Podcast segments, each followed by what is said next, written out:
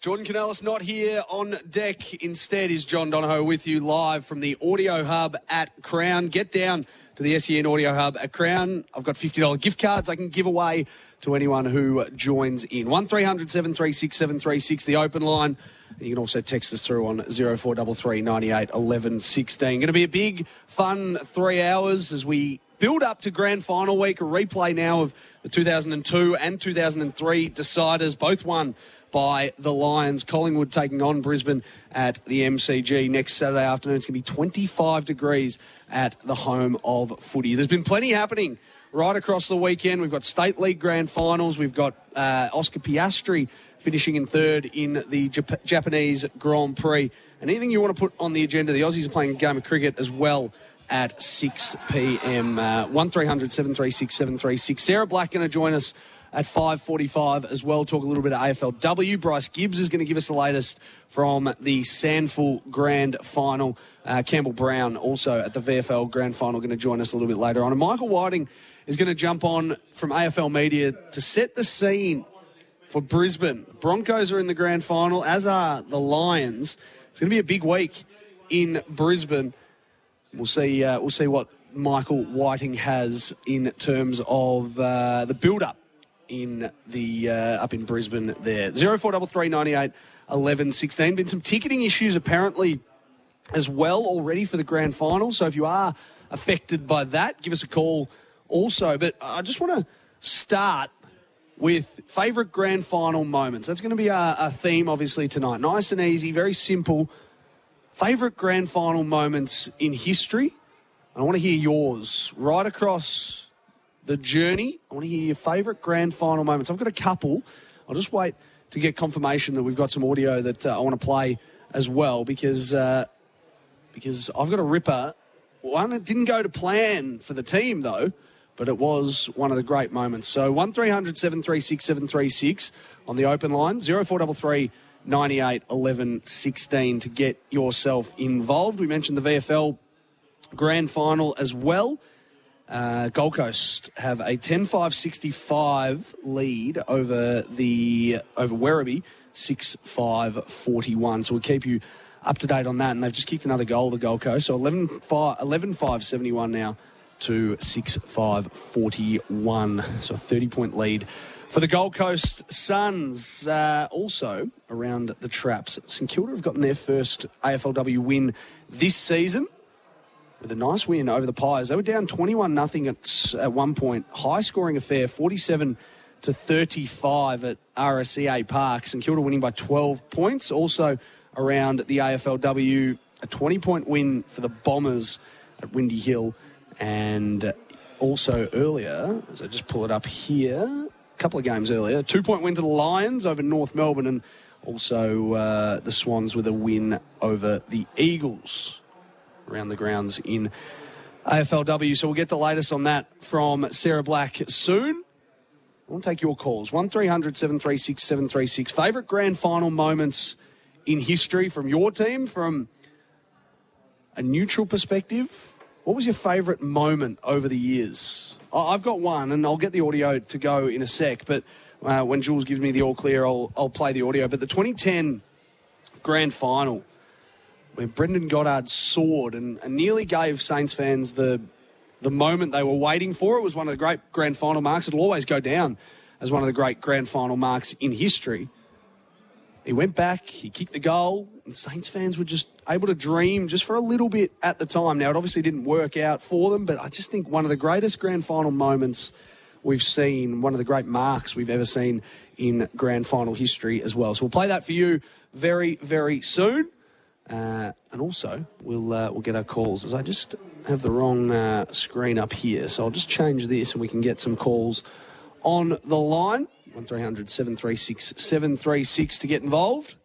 zero four three three nine eight one one one six. People down here at Crown, welcome in, guys. Come in, have a chat, and we'll, uh, we'll get your thoughts on the grand final. Who you guys support?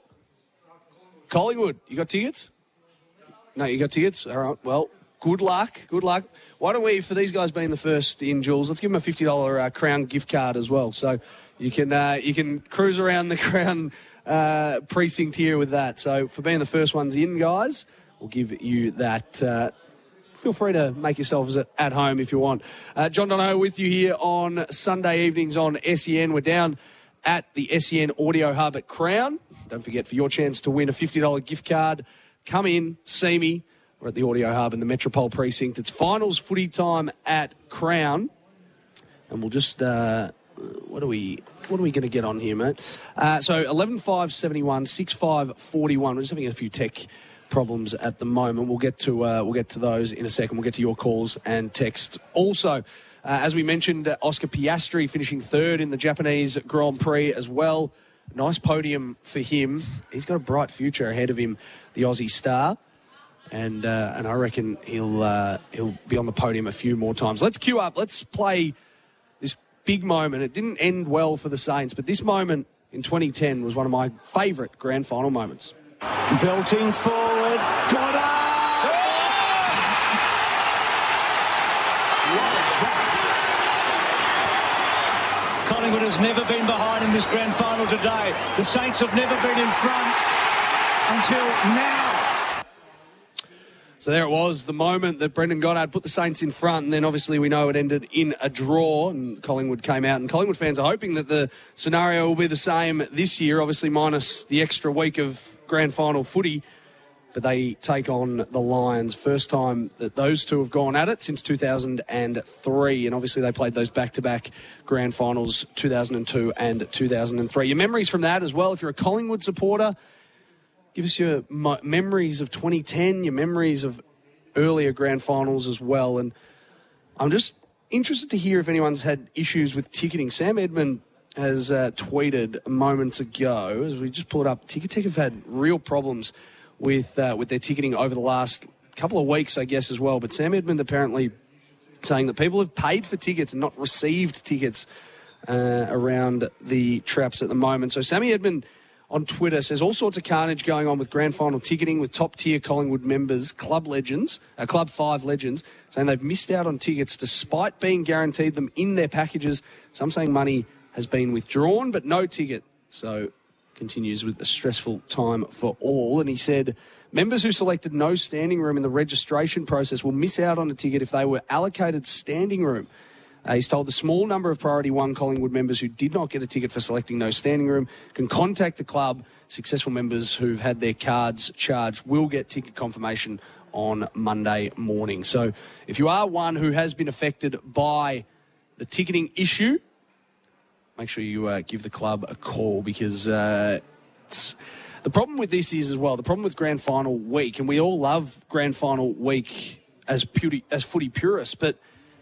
It's not. It's unfortunately not the most pure week of grand final footy that we've ever seen. You know, it's it's basically run by the corporates these days. So hopefully you can get a ticket. I think it's seventeen thousand. I think the message came through the other day. I think it's seventeen thousand allocation per team. So seventeen thousand Collingwood supporters is literally all members are going to get access to, which is a shame in grand finals, because you want you want it packed out, and the the, the most loyal of supporters are Collingwood supporters, and they're not going to be packed in to the M C G. A few will, but some won't. So hopefully you can get your hands on tickets. one three hundred seven three six seven three six. Your favourite grand final moments over the journey. oh four three three, nine eight, one one, one six. Ross in Geelong says twenty sixteen, the Dale Morris rundown on Lance Franklin in the last quarter. Bulldogs kicked a goal. That was the Tom Boyd goal from outside fifty, which was an amazing finish and really gave the Bulldogs their opportunity to win their first grand final since nineteen sixty-four. A couple around the traps as well. T-Bus in Canterbury says, Yarra Pigeons up by five points in a classic granny against Albury. Stevie J coaching his heart out. Go Pigeons. Well done. I'm glad to hear that, because one of my great mates plays for Yarrawonga. So Howie, good work. Hopefully he's going to walk away with a premiership medal around his neck, the big ruckman, the big number twelve for uh, for Yarrawonga. He's a big unit, and he's uh, he's no doubt had a big say on proceedings there at uh, a beautiful, beautiful Lavington Oval there in Albury. So uh, if there are any other updates on local footy, I know Collegians, I reckon, about to win the V A F A grand final as well. So it's that time of year where grand finals are happening. In fact, I think they have won the grand final as well. So a six-goal win there. It's grand final galore. It's grand final fever down here at the Audio Hub at Crown. Get down. S E N Audio Hub for your chance to win a fifty dollars Crown gift card. If you're in the region, come in and say hello, like a couple of the people have here. Hello, mate. How, how are you? Who do you support? Carlton. Carlton, bad luck. Very bad luck. Unfortunate after a five-goal uh, after a five-goal start last night. Well, we'll talk more about last night's game and Friday night's game, some classic prelim finals. It's been a ripping final series so far. Uh, your thoughts on all of that as well. Collingwood fans, Brisbane fans, let us know your excitement. Brisbane fans, if there are any of you out there that are coming down, give us a ring. Let us know when your journey starts, where you're going to be setting yourself up. Hopefully you'll be able to get your hands on some tickets as well. Uh, join us from the Audio Hub at Crown in the Metropole Precinct. It's finals footy time at Crown, and in the V F L Grand Final, it's the late stages of the third quarter, twelve six seventy-eight Gold Coast. So they look like they're in complete control. Maybe your child just kicking a goal moments ago to six five forty-one. So it's twelve six seventy-eight, six five forty-one. We'll keep you across all of that. We're going to go to Bryce Gibbs as well soon to talk about the Sandful Grand Final. Glenelg leads Sturt seventy-nine to forty-six, ten minutes into the fourth quarter, and uh, the Waffle Grand Final get underway as well in, in a little while. As you know, this weekend it was a thriller on Friday night. G W S by a sing- uh, sorry Collingwood by a single point, and heartache for the Giants, who have been the feel-good story of this season. And then Brisbane, after a five-goal start for the Blues, comes in and gets the job done. They kick five goals in the second quarter of their own. We'll delve deeper into those games in just a moment. And as a result, we now have a rematch of the two thousand two two thousand three thrillers. A nine-point win in two thousand two for the Lions, a fifty-point drubbing in two thousand three. And Brisbane went back to back to back. Your thoughts, your favourite grand final moments, one three hundred seven three six seven three six, oh four three three, nine eight, one one one six. Sunday evenings here on S E N. Great to have your company on a Sunday evening here on S E N. John Donahoe with you, Jordan Canales. He'll be back in the morning to take you through all the N F L action live on S E N. We're uh, monitoring all the State League Grand Finals going on around the country at the moment. seventy-nine forty-seven late in the third quarter. Uh, uh, Gold Coast leading against Michael Barlow's Werribee. So Gold Coast with an opportunity to win their first V F L Grand Final. I know it is, does sound strange when you say the Gold Coast Suns are in the Victorian Football League Grand Final, but maybe that's something they need to change over the next few years and maybe make it just a state-based competition. Uh, one three hundred seven three six seven three six. Got a couple of callers on the line. We've got a heap of stuff to run through. Uh, obviously, the footy over the last couple of days has been enthralling, and we go into a grand final this week, M C G. Two of the best teams, and it feels like the right grand final that we should have in Carlton and uh, sorry in Collingwood and Brisbane. One and two on the ladder feels like the right grand final for this season. Uh, we are down here at the Audio Hub at Crown in the Metropole Precinct. It's footy finals time at Crown. It's vibrant. Plenty of people walking past. You can come in, you can say hello, you can sit down on the couch, have a little chin wag in the ad break, and if you're lucky enough, we'll give you away. Uh, we'll give away a Crown gift card to the value of fifty bucks. So get down here to the, the S E N Audio Hub at Crown for your chance to win a fifty dollars Crown gift card. Kevin in Cranbourne is on the line. He wants to have a chat about the ticket allocation for the grand final. G'day, Kev. G'day, mate. How you going? Yeah, I'm super pumped. I've just had my card debited for the money, so I've got two tickets to the grand final to go and see the Mighty Lions eat the pies. Beautiful. Have the have the tickets lobbed? Have you uh, have you lobbed the tickets in your uh, email yet? No, apparently they deduct the money today, which they have okay. done. Priority one member, they deduct the money yep. today, and the tickets uh, emailed out tomorrow, according to the R P website. Well, let's hope so, because there have so. been a few issues with Ticket Tech over the last little while, and hopefully not too many Collingwood and Brisbane fans are uh, are, are affected. Are you a uh, are you a Fitzroy man from way back, Kev? Is that why you go for the Lions, or what yeah. was the connection yeah. there? Fitzroy, Fitzroy man, and then. Uh, To be honest, it took me about uh, twelve months to sort of follow the, the Lions when they went up to Brisbane, because mm. I was that devastated when when Fitzroy uh, left us. But um, and I've jumped on, and ever since then I've been uh, a keen, keen Lions man, just as ever before. Feels like it's one of their best opportunities, Kev. Everything seems to have gone right. They're big, tall, tall posts up forward, and Joe Daniher going really well, and Eric Hipwood as well. And the, the, the midfield just gelling nicely, it seems like. This could be the year for yeah, you. No, that, the, uh, the the the talls up forward, the forward line will do really well, but I reckon the uh, the Norm Smith medalist uh, will be Cam Rayner. He's just built for this grand final. He's ready to go. There's a few people that have few people that have said Cam Rayner as the Norm Smith medalist. I like it, Kev. Good luck. Hey, enjoy the grand final next week. Hopefully you get some good seats as well, and uh, hopefully you can see your Lions get another win on the board. So good luck. Thanks, Kev. Good on you. Thanks, mate. Bye. Kevin in Cranbourne there. He's got his tickets. If you've got your tickets or you've you've got confirmation that you're going to get tickets, let us know as well. And on the theme that Kev's thrown out there, we've got, you know, we've also uh, we've we've also thrown out the fact that we want to do uh, best grand final moments, but also let's let's hear who you reckon is going to win next week. Your Norm Smith medalist, and by how much? By how much? oh four three three, nine eight, one one one six. one three hundred, seven three six, seven three six. We're just trying to get on.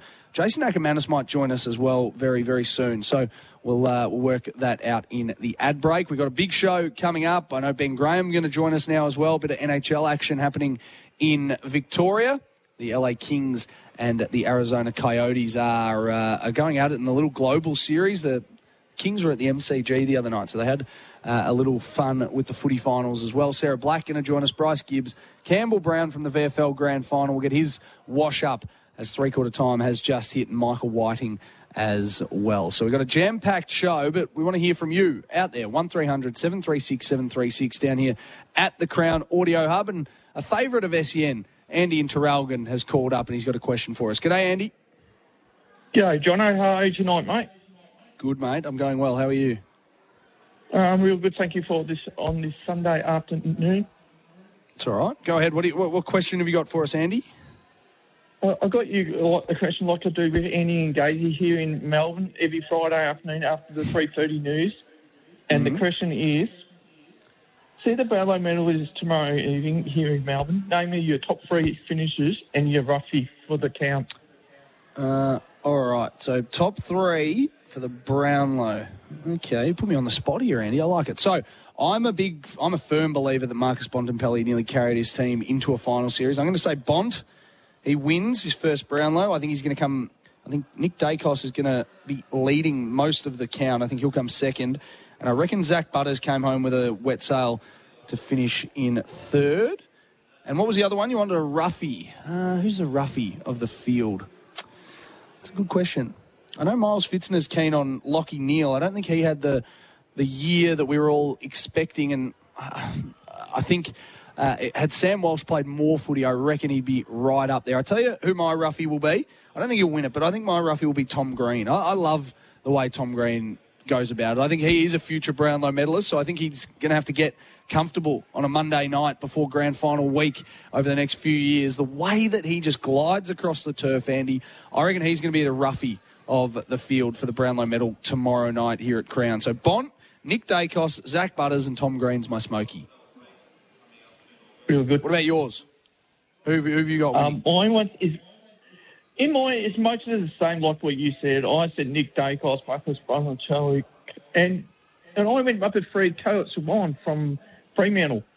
Like it, yep. Forgot about Caleb Swan. It's a good good suggestion. And, And my roughie was Eric Gill from Sydney Swans. Yeah. Also, man, I very, very much enjoy watching. Called a couple of his games in the back end of the year, uh, Andy, and, and I really just love the way he goes about it. Kicked two really nice goals against the Ds from outside fifty. Another one, another one, like Tom Green, I think is going to be a future Brownlow medalist. So I like it. Good question, Andy. You always come well prepared with the best sort of stuff. So well done and thank you. No worries. Thank you. Have a good night.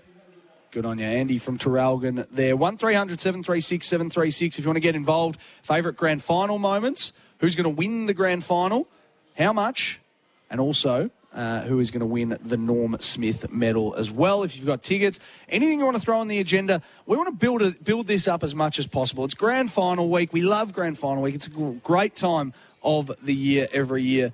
So give us your thoughts, your favourite moments, what you're looking forward to this week and who you think will win an Norm Smith medal tip as well. one three hundred, seven three six, seven three six, oh four three three, nine eight, one one one six. Let's get to Marty and Melton on the open line. G'day, Marty.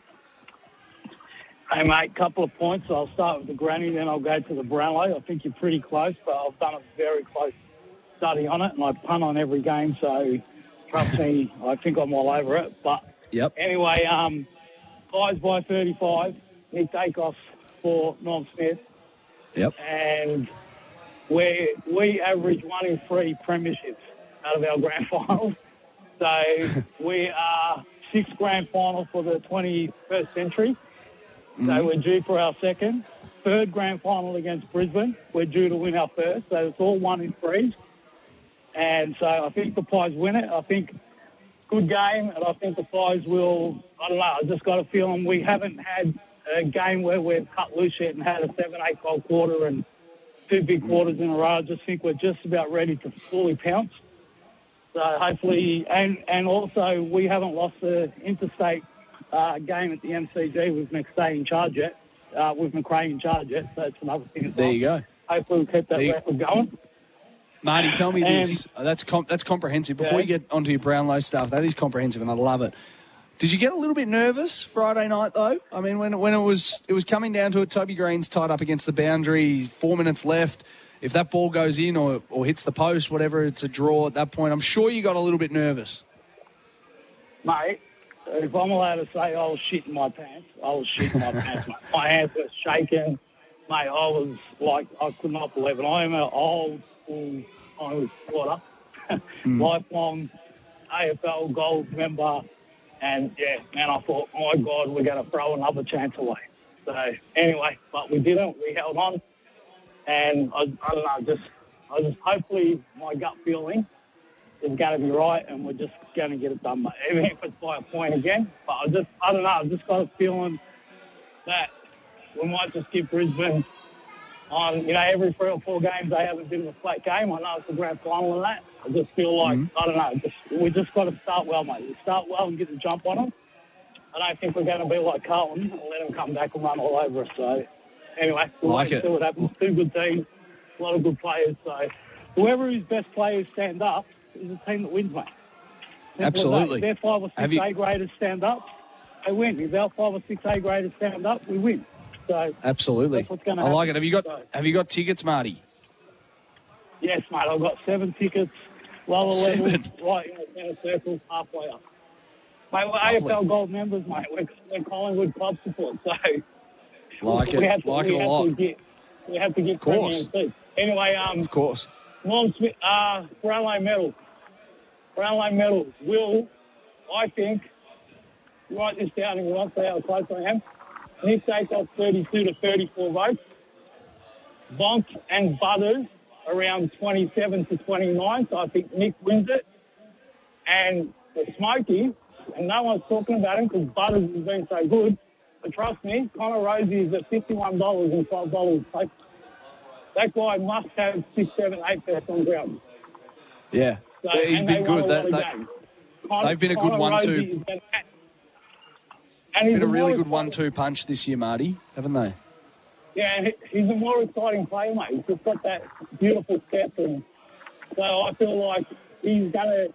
He's seven dollars to outvote um, Butters. And I think they're going to be within three votes of each other, either way. I don't think Butters is... I've gone through every game. I can see Butters getting about twenty-six to twenty-eight votes. And I think Connor Rhodes is going to be around the same. So, like it, like it. But, comprehensive, as always, Marty. I, I, I really think, appreciate... Yeah, go. I think I think Nick holds on, man. Seriously. Because yeah. you've got to remember the last four or five games, Bont will get ones because he was probably nearly best on ground in every game, but they lost mm. pretty much every game, mate, coming home. Yeah, that is so, true. And when and, they lost, that, you know? Yeah, that, that, that might hurt Bont. I just think the body of work he did, I reckon there was a five- or six-week period there, and then the three weeks where Daicos wasn't playing, I reckon Bont went through... I reckon... From from what I think, Bont will go three against Essendon, and then I, I can't remember who they played the week after, but I reckon he goes three, two, three, and I reckon he just reels him in a little bit. And obviously Nick Daicos didn't play for the last six or seven games of the season. So we'll wait and see tomorrow night, uh, hopefully and potentially a new Brownlow medalist is uh, is crowned, and it will be, because it won't be Paddy Cripps again, you wouldn't imagine, but uh, a new Brownlow medalist crowned. So you reckon Nick Daicos is going to get the job done. Thanks, Marty. Appreciate the call. Anyone else who wants to jump on the line, one three hundred seven three six seven three six. Werribee have just kicked the first goal of the final term, so they're tightening things up a little bit here. twelve nine eighty-one the Gold Coast to nine five fifty-nine. Going to be interesting to see what Campbell Brown tells us out of this game as well. Beautiful day down there at Icon Park. And if Werribee can get the next as they go inside fifty, and they'll have a shot on goal here. So if Werribee can get the next and tighten things up, this game is going to be really, really interestingly poised. And it's not over yet. It's going to be a long finish to the uh, to the game. Uh, we've got a heap of texts coming through as well about favourite grand final moments, your predictions also for the grand final. We'll get to, we'll get to all of those on the other side of the break, and you can get involved as well, as always, as we've said, on the open line, one three hundred seven three six seven three six. We are down here at the S E N Audio Hub all week in grand final week in the lead up to the big game. You can come and see us, your chance to win a fifty dollars gift card for Crown, and join us live from the Audio Hub at Crown in the Metropole Precinct. It's footy finals time at Crown. Great to have your company on a Sunday evening. Jordan Canales not on tonight. John Donahoe with you right through until eight p m. If you're down at Crown, come and see me. We're near Holy Moly there, Forever New, Sunglass Hut I see over there. So we're in the Metropole Precinct, the Audio Hub here at Crown. You can uh, come in. In the next hour, we'll give away a couple, uh, couple more Crown gift cards. We've got fifty dollars Crown gift cards we can give away each and every hour. So feel free to come on down and join us here as we build up to the grand final this week. one three hundred seven three six seven three six is the number. You can give us a call, put anything on the agenda. The weekend of footy as a whole, how did you see it? What are your excitement levels like for Collingwood and Brisbane next week? That is going to be a really good grand final. The two best teams all year going at it. And again, two teams that are really exciting to watch, really nice to watch as well. So uh, looking forward to that. Some news out of the cricket. Australia taking on India and a couple of warm-up O D Is in India. No Marsh or Cummins tonight. Steve Smith, captain. Spencer Johnson is going to play. So we'll give you that. That kicks off in about uh, twenty-five minutes or so. We'll get it up on our screen here, and we will uh, we'll give you updates on that. Australia looking a little bit shaky as they go into a World Cup in India in October.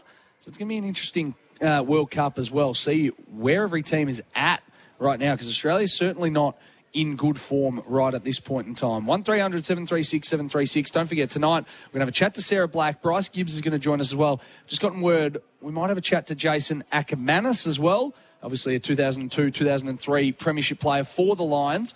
And uh, Campbell Brown going to join us, Ben Graham and Michael Whiting. So we are jam-packed over the next couple of hours. Come down, join us, have a chat, and uh, give your thoughts on this. If there are plenty of people down here at Crown, if you're here, there's couches here, you can jump in, and uh, we will uh, we'll have a chat as well. Your favourite grand final moments, what do you think is going to happen this week as well?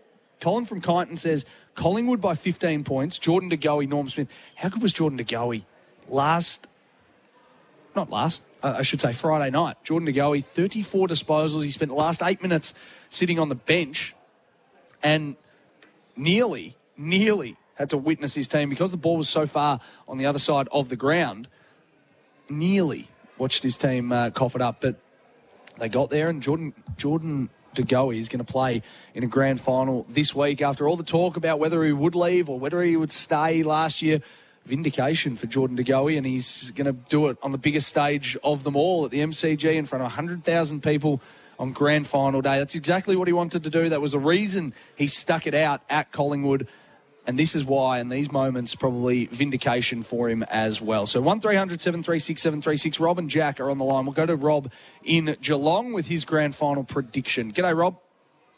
G'day, how are you? Good, Mine's mate. Um, Good. How are you? Collingwood by eleven and Shorty to win the um, Normie. So that's a couple of nominations now for Jordan De Goey. thirty-four the other night. He was amazing. And I think if he can bring that into a grand final, it'll be hard to stop for Norm Smith. Guys like Lachie Neale as well, always around the mark. But I, I like that prediction. What, how much did you say Collingwood would win by? eleven points. eleven points. All right, I'm writing these down, see who gets closest to the pin. eleven points for the Pies. Who do you go for, Rob? Are you a Cats man? No, God, no. Collingwood. No. Oh, you are a Collingwood man. Nice. Well, have you got tickets? Have you sorted your tickets, or are you still hoping? No, no. We'll probably go to the um, A I A. Have a look nice. there.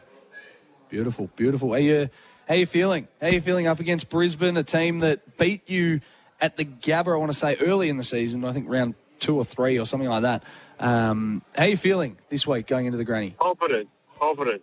A bit different like playing it. At the M C G that Eddie had. Yes, yes. They beat you there and, as well, didn't they? And with the players they had out, mm. the players they had out that will play, it's a totally different ball game. Any changes you're going to make? Obviously, Dan McStay will go out, I would imagine, and I think Collingwood should uh, Collingwood should definitely bring Ginnivan into the starting twenty-two. I think he provides plenty of energy on the Pies, uh, yep. on, the, on the field for the Pies. So I reckon bring him into the starting twenty-two and just matter of then how they structure up in the forward half. Yep. Maybe Frampton to the back line and Jeremy Howe to the forward line. Yeah, I like that. But uh, Jeremy Howe's such a ste- steady head, so you never know.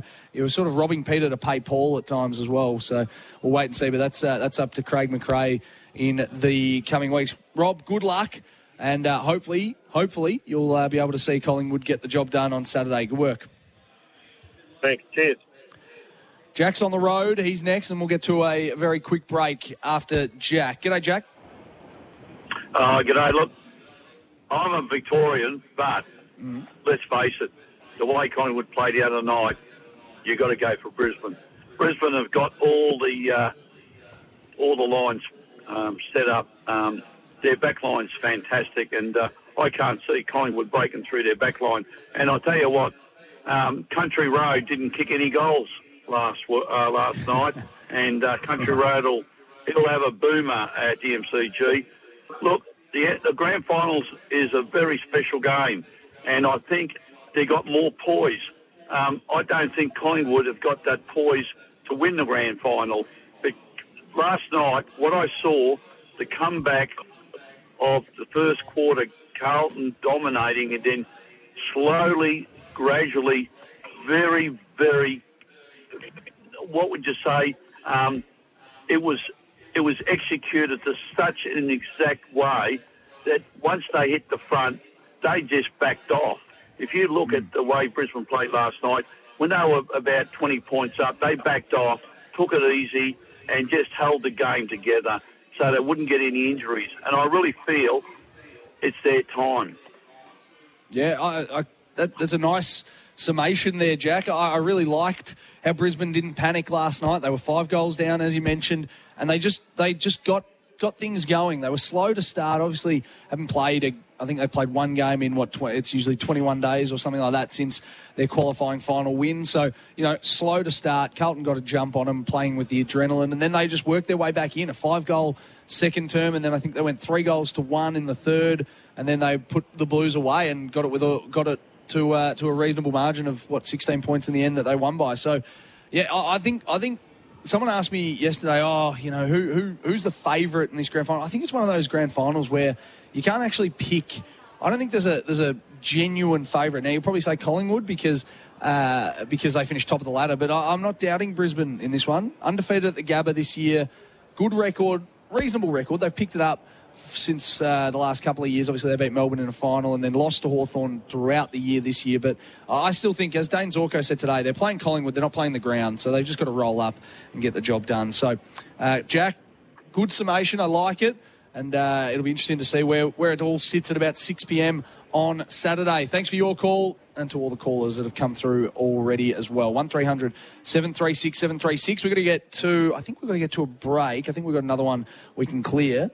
Is that right, Jules? I'm just having a look. Yep, we'll break. We'll come back. Sarah Black from A F L dot com dot A U is going to join us next. John Donahoe filling in for Jordan Canales. You'll hear him on the N F L coverage tomorrow, bright and early at about three in the morning. Quick update from the V F L grand final. Werribee just edging back, but Gold Coast keeping them at bay at the moment, fifteen nine ninety-nine to twelve eight eighty.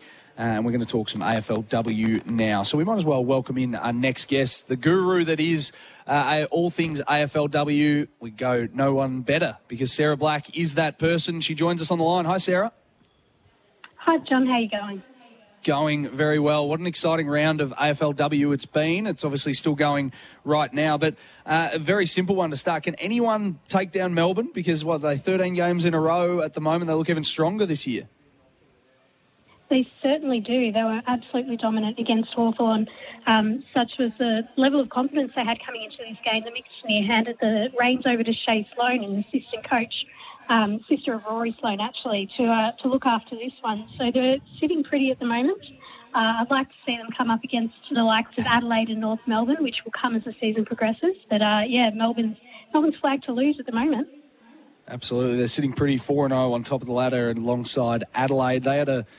What a ten ten seventy win, Melbourne over over Hawthorn. What, what makes Melbourne so good? I mean, we know that they're well coached. They lose Daisy Pearce in the off-season, obviously retires, and they're, they're just looking like they're going to walk this premiership in. I know it's early and we don't want to go the early crow, but they just look as good as ever, the D's.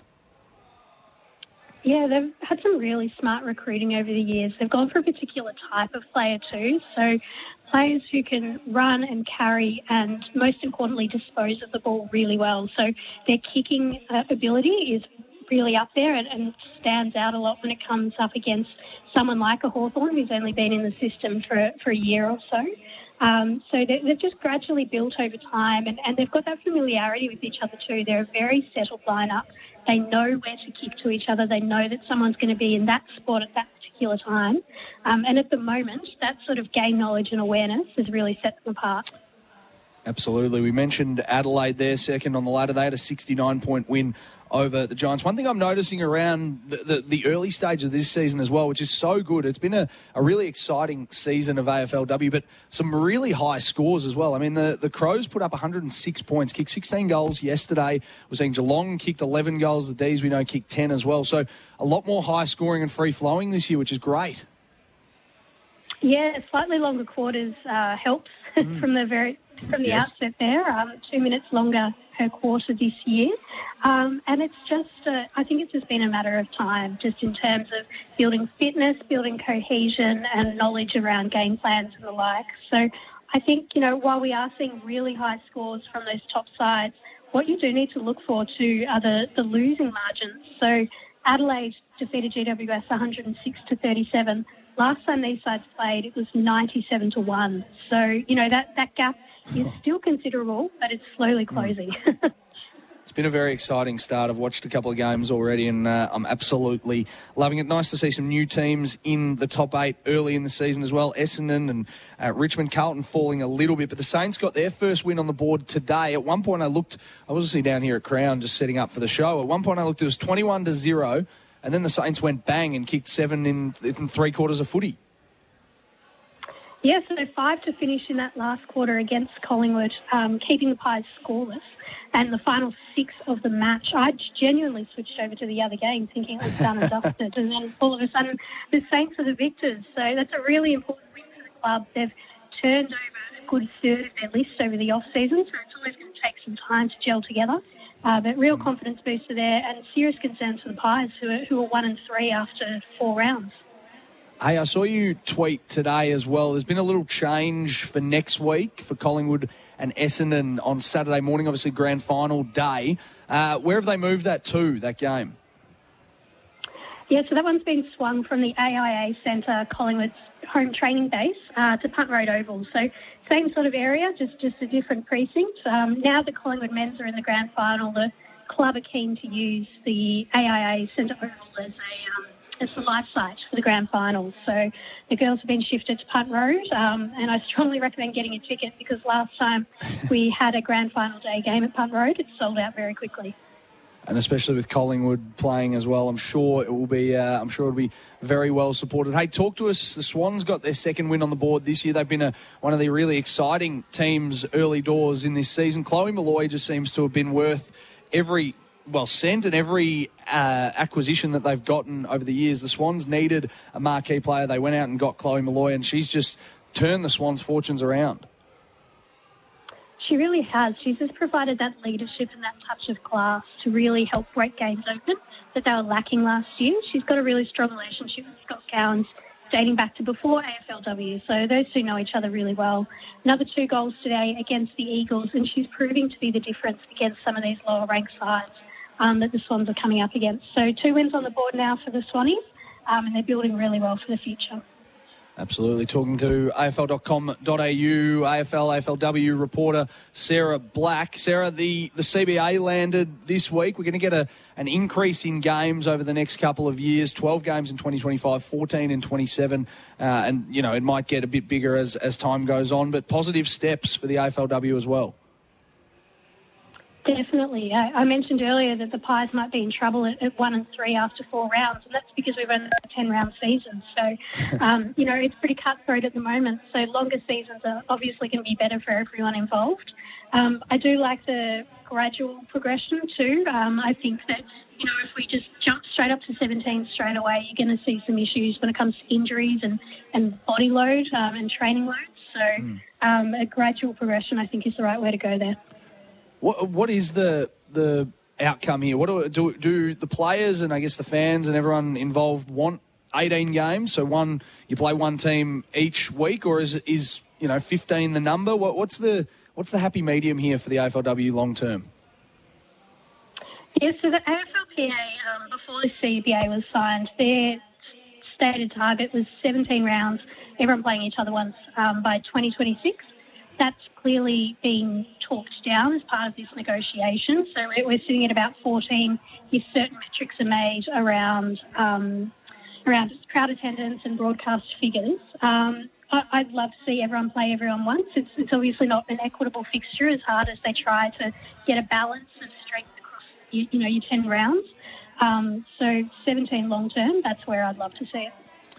Who's the biggest challenger before we let you go to Melbourne this season? Who's going to come from the clouds and get them? Well, I don't know about coming from the clouds. Um, Adelaide are looking pretty sharp. North Melbourne just went down to Brisbane um, earlier today. That was a really tight mm. four game, so I think it'll be one of those three um, who'll come for Melbourne. Beautiful. And finally, a tip for the big grand final next weekend. I know you're... Your A F L W focus usually, but I know you, you're across all aspects of the A F L. I reckon it's a really good matchup, the replay of the two thousand two two thousand three grand finals. Yeah, for sure. Um, I did the prelim, the Collingwood G W S prelim, and I'm still recovering from that one. Um, I do think that it's hard to go past the Pies um, on their home deck. Um, the Lions will really take it up to them, but I think the Pies just have a few too many strings to their bow. Like it. All right. Well, Sarah, we, we appreciate you jumping on, giving us a little update in terms of A F L W. It's been a really good start to the year, and hopefully we'll see plenty more of it uh, over the next couple of weeks. And uh, over the next few years, it's only going to get better. So thanks for jumping on. No worries. Thanks, John.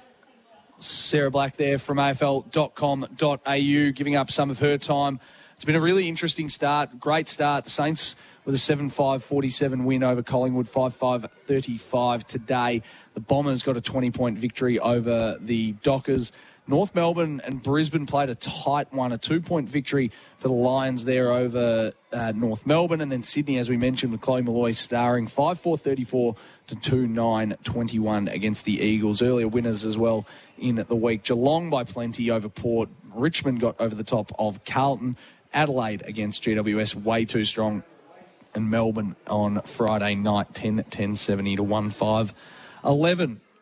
Unbelievable stuff in the A F L W. At the V F L Grand Final, Gold Coast are going to win this thing. It's just about over uh, as we time ticks into thirty-one minutes gone, seventeen nine, one eleven, twelve to twelve eight, uh, twelve nine, eighty-one. So they're going to hold on and win their first ever V F L Premiership. Uh, it's just a shame it's probably not. I mean, they, they were one of the best teams all year, but it's a shame that they're not playing this game as a home game up on the Gold Coast. But uh, obviously the, the way that the the V F L was set up, I think, you know, a Victorian team in it as well, they were able to get it at the Icon Park. Plenty to get through there. We'll get to Brownie at about six forty. He's going to wrap it all up for us. We've got a mammoth show for the next uh, two hours. So here right through until eight o'clock down at the Crown Audio Hub. Make sure you jump in, and we will. Uh, we might even be able to give away a couple of gift cards as well. Join us live from the Audio Hub at Crown in the Metropole Precinct. It's footy finals time at Crown. fifty dollars gift cards up for grabs. We'll take a break, and we'll come back on the other side of this with plenty more. John Donahoe with you on Sunday evenings here on S E N. Jordan Canales back with you tomorrow on the N F L coverage alongside Ben Graham. Uh, we're going to head to Adelaide shortly, and we're going to get on to uh, Bryce Gibbs. Before we do that, on the open line, Barry has jumped on. one three hundred seven three six seven three six wants to talk about the grand final. G'day, Barry. G'day, mate. Um, just a, a contention. Um, Collingwood beat the Giants by one point at, at their home ground, where they had ninety-five percent of the supporters. The Giants had basically the cheer squad. Now, uh, when they play Brisbane at the same ground, Brisbane will have the rusted-on Fitzroy supporters, mm. so Brisbane will win.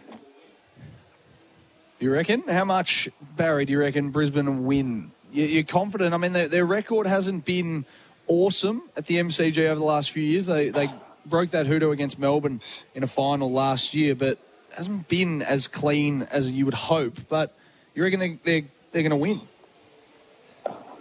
Absolutely, and the, as I said, the reason is that they're as good as, they're as good as the Giants, they're as good as Collingwood as a, as a team, but the support base will uh, bring them home. It'll it'll be eighty twenty, yeah. maybe, uh, Collingwood-Brisbane, but they're good enough to beat Collingwood, and they will. Uh, Collingwood have survived on their support base, and good luck to them. They're a good team, but Brisbane will beat them.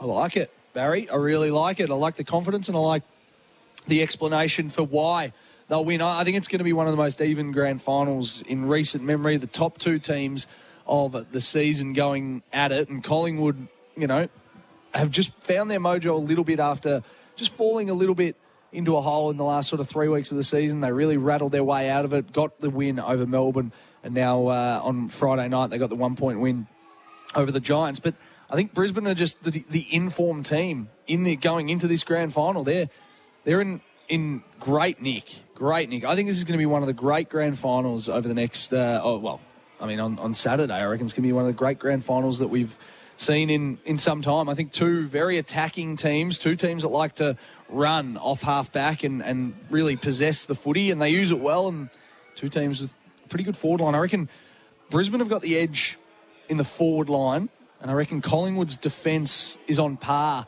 with the Lions, but the Lions don't have a weak, they haven't got a weak link anywhere across the board. So it's uh, it's going to be a great grand final on Saturday afternoon. G'day, guys. Come in. Come in and join us. We're down here at Crown Audio uh, Hub. We've got uh, gift cards to give away. Who's the, who's the young man support? Who do you go for? Richmond. Tigers. Oh, bad luck about the Tigers this year. Dusty, your favourite player? Yeah? Who's going to win the grand final? Collingwood, there you go. Good work. I love it. I love it. Thanks for coming, guys. Make yourself at home if you want to. Feel free uh, to join in at the Audio Hub here at Crown. So a couple of Collingwood, a couple of people to uh, tip Collingwood there. V F L Grand Final, one and run. The Gold Coast Suns, seventeen ten one twelve to fourteen nine ninety-three at Icon Park. So the Gold Coast get that done. Around the uh, grounds, we're going to head now to Adelaide and speak to Bryce Gibbs, who's just uh, taken in all the action from the Sandford Grand Final. Glenelg, thirteen eight eighty-six, have beaten Sturt, eight fourteen sixty-two. Bryce Gibbs joins us. G'day, Bryce. G'day, J D. Thanks for having me on.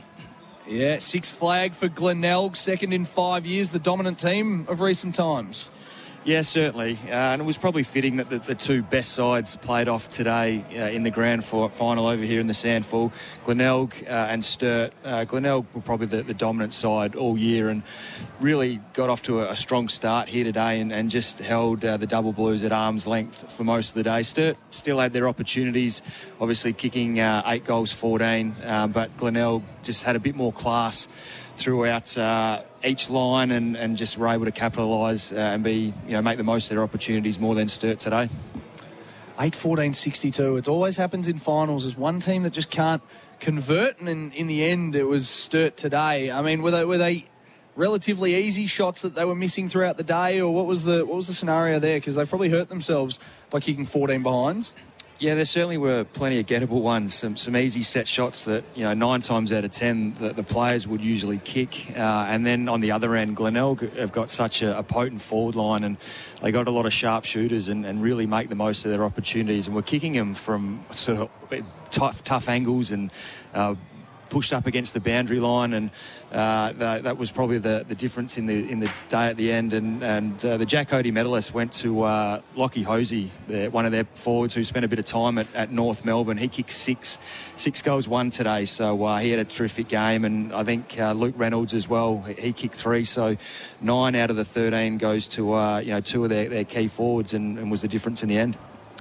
As we said, sixth flag for Glenelg, second in five years. They made three grand finals as well over the period. They're in a real, real good purple patch at the moment.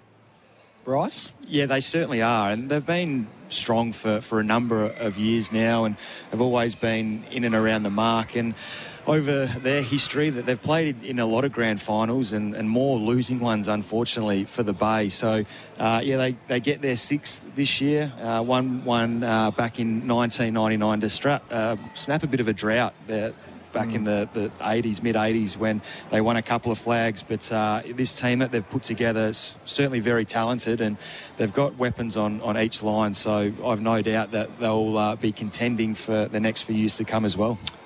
What was the crowd like there today at the Adelaide Oval? I, I assume the weather's always good in Adelaide. That's what that's what Miles Fitzner always tells me anyway. So um, what was the, the, the conditions like and the crowd in at, at Adelaide Oval? Perfect conditions for footy. If anything, always, it was probably always. A, bit, a bit hot, mate. Uh, it was yep. upwards of thirty degrees today, so it would have been a little wow. bit uncomfortable for the players. Obviously, wouldn't have played in this sort of heat much uh, in the last few weeks, but uh, yeah, the crowd was really good. Uh, obviously, a lot of Glenelg supporters and a lot of Sturt supporters, but I think a lot of just neutral footy supporters as well. Uh, I'm not sure what the final crowd numbers were, but there would have been easily thirty-five thousand in the house today, and, and making a lot of noise, which was fantastic. Yeah, absolutely. It always is. It's a, I went to a game. I went to Port Adelaide, Melbourne at the Adelaide Oval, first time ever at Adelaide Oval, and that joint just rocks no matter how many people are in uh, in the crowd. You, obviously, Bryce, you would know all about that, having played on the hallowed turf at the Adelaide Oval, but it's uh, it's a beautiful venue, and no doubt it would have been pumping today. What about Sturt? Let's talk through them a little bit. Can can they bounce back next year? What do they need to What do they need to go to the next level in uh, in twenty twenty-four? Yeah, they've they've been pretty consistent. They they got off to a really strong start. I think they won their first nine games of the year or eight games of the year until like Glenelg beat them by about one hundred points uh, to give them their first loss. So certainly their, their midfield is, is where their strength lies. They've got a couple of really good inside mids in, in Battersby and Lewis, who uh, feature prominently in uh, the McGarry medal, or they have over the last couple of years. My worry about Sturt leading into today was how they were going to kick a score. They probably are lacking, you know, a big key power forward. So no doubt Marty Matner will have his feelers out over the next couple of weeks to, to try and land a, a key forward. We saw uh, a guy, McFadgen, who's a bit of a swingman for him, played a lot down back throughout the year, but they've had to move him forward just to give them a bit more of a, a target uh, and someone that can, can hit the scoreboard. So uh, they've got a couple of weapons off half-back as well. So I think uh, they need to re- try and recruit uh, a couple of forwards if they want to take the next level and, and look to knock off uh, a team like the Bays next year. Speaking to Bryce Gibbs live from the Adelaide Oval after Glenelg have won another flag in the S A N F L. Uh, overall, Bryce, the season, the, S- the S A N F L season, how did it, how did it uh, stack up for you? Are we are we seeing just now a one-sided domination by Glenelg, or are there other teams starting to build nicely and, and start to challenge over the next couple of years? Oh no, I wouldn't. I wouldn't say that at all. It's, it was a very competitive year in, in the S A N F L this year, and uh, Glenelg, you know, only lost the three games for the year, but uh, they played in a lot of a lot of close games as well. And depending on how, you know, the Port and Crows are going uh, with their lists and injuries, you know, they, those guys, um, those teams are, are, have proven to be really hard to beat. But um, I mean, every game, every team went in could could see it as a winnable game. So I think the S A N F L have, have done a great job. The clubs have done a great job in terms of recruiting and, and the programs that they're, they're putting out in the S A N F L, and it, it made for a, a very competitive year. There was certainly no easy games, and um, yeah, it was. It, it, it and it also made for a great final series as well. We saw Centrals, um, who have haven't played finals for the best part of, you know, nearly ten years, make finals and, and win a final this year. So some of the teams that have been down the bottom for the last couple of years are starting to rise up as well. So it's uh, fantastic to see. We're going to see you out there. Surely you can pull the boots on next year if in the Sandful. thirty-five in March. I'm, I'm sure you've got a, a little bit of time left in, in those legs. Oh, it certainly got a little bit harder for me this year, J D. I actually officially retired from the Samful um, a couple of weeks ago in my last game for South Adelaide, and ironically against Glenelg, who I mm. uh, was able to play about thirty games for before getting drafted. So, uh, yeah, I, I played my last game in the Samful, mates. Uh, these young whippersnappers that are coming through now are getting a little bit harder to chase around. But, uh, yeah, lucky enough to, to spend three years in the Samful post uh, my A F L career. It's, uh, it's certainly been very enjoyable. Hey, Fraser Garrick came out of retirement a couple of times. I think Tony Lockett did. Uh, you never say never with these things, Bryce. I reckon you'll get the itch back at some point. Yeah, no doubt. I still might uh, go hook up with a couple of mates and end up in the country somewhere and have a bit of a run around. But uh, the, the retirement life so far is sitting quite nicely with me. Hey, before we let you go, big game on Saturday afternoon at the M C G, the replay of the two thousand two two thousand three deciders, Brisbane and Collingwood. Seems right that the two teams that finished one and two on the ladder will uh, fight it out on grand final day. What are your thoughts on this matchup, and, and who do you think's going to win? Yeah, it's going to be a cracker, isn't it? Um, Brisbane, obviously, getting two home finals at the Gabba has been a huge advantage for them, and, and the Pies, you know, argu arguably the, the best team in the comp all year, uh, managed just to scrape over the line, which was a, a thrilling contest on Friday night. Oh, I just got a feeling if, if the game's close, we know how, how the Pies just find a way to get it done in close games. So I think Brisbane will want to get off to a good start, put a bit of a gap on the Pies if they're going to win this one. I tipped Brisbane to win the flag at the start of the year, J D, so I'm not going yes. to change my tip now. But uh, I hope it's a, a cracking match, and we should be in for a treat next Saturday. Jeez, Gibbstradamus, I love it. You uh, you read that beautifully. Obviously, their, their dearth of young talent, you probably saw uh, what they had. The, one last one on that. I, I just, I think I was going through it before. I reckon Brisbane have the ascendancy when it comes to their forward line, and, and they probably have an equal, if not better, back line as well. But where's it going to be won and lost? I know that's an easy question, and everyone, every time I ask that question, someone says, oh, in the middle, the clearances. But these are two pretty evenly matched teams across the board, I reckon.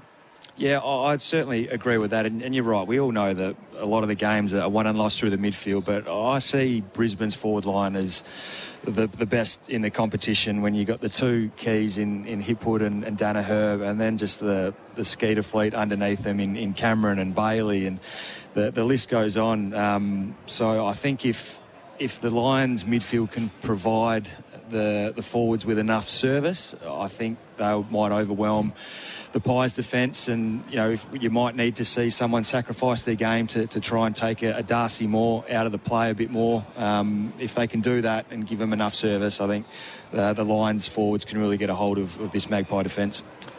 Beautiful, Bryce. Well summed up as always. We appreciate you jumping on board. Well done on a great career as well. Obviously you're retiring from the Sandful, but uh, well done today as well in that call. So appreciate it. Thanks, J D. Bryce Gibbs there, live from the Adelaide Oval. Glenelg with an eighty-six sixty-two win in the Sandful Grand Final. As we said, Glenelg's sixth flag and their second in five years. We're going to try and get a hold of Jason Akermanis if we can on the other side of this, get his thoughts on the two thousand two two thousand three Grand Finals, which he was a big, integral part of, and see if we can uh, get some uh, some moments and see who he thinks is going to win. Or I imagine that he'll say the Lions are going to win on Saturday afternoon. We'll try it. We'll keep trying. Acker, you can continue to call in, though, one three hundred seven three six seven three six or zero four double three ninety-eight eleven sixteen. Tags signing autographs yesterday at the Bells Hotel. Robbie and Paran says, oh, I did, I saw him there. He was there for uh, a little Bucks Day, my Bucks Day that I had yesterday, so nice to have the little master come through and signing autographs, taking uh, taking photos with everyone. He was, he was hot property yesterday, D-Tag. It always is when he uh, when he is involved. Zero four double nine zero four double three ninety-eight eleven sixteen. More uh, Sunday evenings on S E N. Next, we're going to talk to Campbell Brown in uh, about twenty minutes as well. John Donahoe with you, filling in for Jordan Canales. We're broadcasting from the Audio Hub at Crown. Get down here to Crown, the S E N Audio Hub, for your chance to win a fifty dollar Crown gift card. Join us live at the Audio Hub at Crown all week long in the Metropole Precinct. It's footy finals time at Crown. It's a beautiful spot down here. They've set us up beautifully, and uh, all the, the big names. Waitley is going to be here tomorrow, and uh, Dwayne Russell as well throughout the week. So if you are in the Crown region, come down and see us as we build up to a big game on Saturday afternoon. A man who just dominated for so long for a couple of different clubs, the Brisbane Lions and the Western Bulldogs, three hundred twenty-five games, four hundred twenty-one goals played in those uh, three premierships, oh one, oh two and oh three, is Jason Akermanis. He's been good enough to give us a bit of his time. Acker, welcome. Thank you. Yeah, just about to go through security, jump on a plane, come down to Melbourne for the week, Brown Lake tomorrow night, of course. So it yeah, should, be, uh, should be a cracker. This is a this is a week you dominated so many times. Obviously, a Brownlow medal and, and those three premierships we uh, we we mentioned. It must be nice this time of year when it rolls around. You sort of uh, come down to Melbourne and get uh, get the high life again. Yeah, well, it's been a long time since the Lions have been there. Obviously, I was in the last side that did that in two thousand four. So they're always special. They're hard to get into, and they're even harder to win. So I know the boys have been around about the mark for a couple of years, but now they are certainly ready mentally and physically, I think, so they are good to go. D- does it have a feel of the, the oh two, oh three, obviously the last time uh, Brisbane played against Collingwood, and, and you guys were successful in both of those, but does this team have a, have a similar feel to it, that they're sort of ready to, to take that next step? Yeah, they're certainly the strongest list they've had in twenty years, so that, that would make sense because they've obviously good enough to get into a grand final, very healthy. I think with the other the other part, you know, you've got obviously Dunkley coming on board. Over the years, you've had Joey, you know, move clubs, you've had Charlie move clubs, and of course Jasper Fletcher and Will Ashcroft coming on like that. You need all those things as well as your superstars playing well. So, you know, from the Lions' point of view, they are certainly, yeah, they're living up to the expectations of themselves and, and outside, I think, but Collingwood are a different beast, you know, certainly improved a lot under Craig McRae.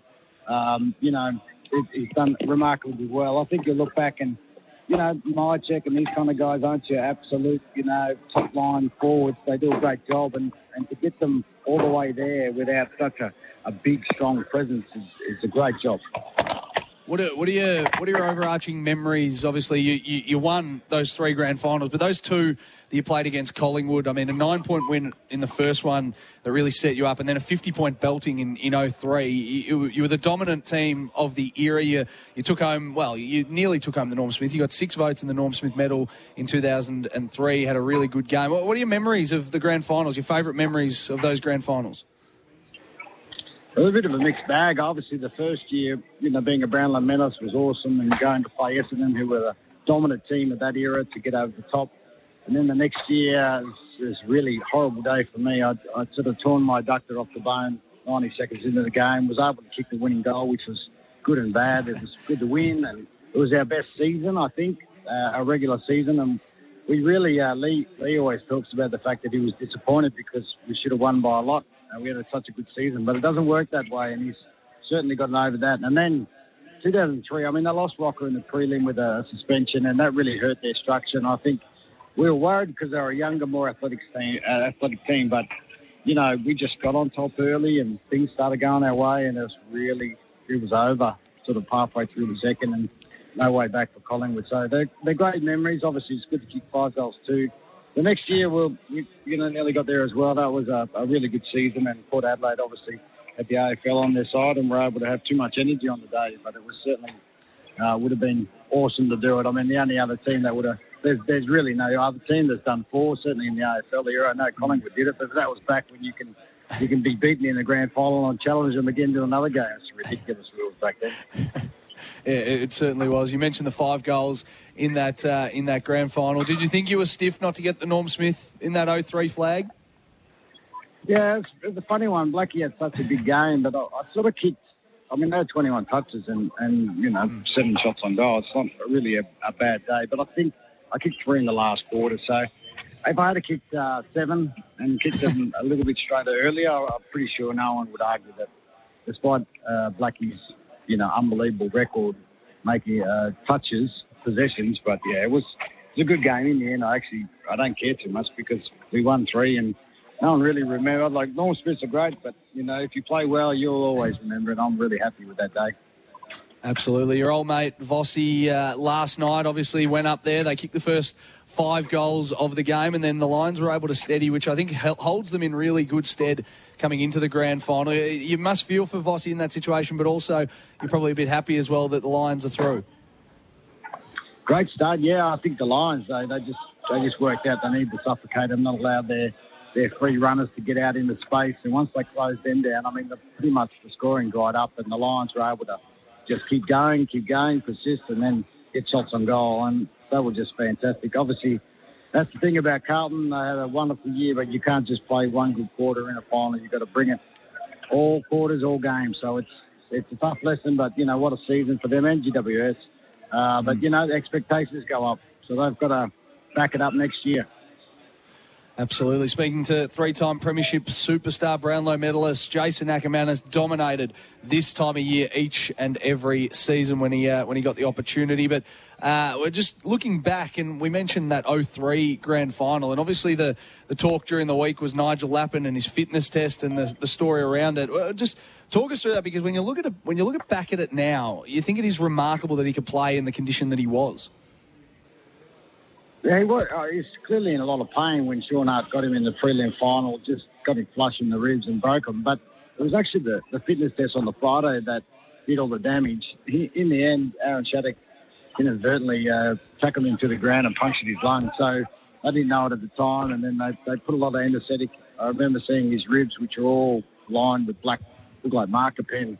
And they got him going, and, and pretty much, you know, forty minutes before the game, he was still not quite ready, and then he said, no, nah, I'm good, I'll go and do it. And unfortunately for Nige, once we worked out how to puncture lung, he had to drive from Melbourne back to Brisbane because he couldn't take a flight to get back to Mad Monday, but he got there as well. So what a guy, eh? What a guy. Yeah, what a guy. I'm sure he dominated Mad Monday as well. Something you would have dominated throughout the years, I'm sure, Acker.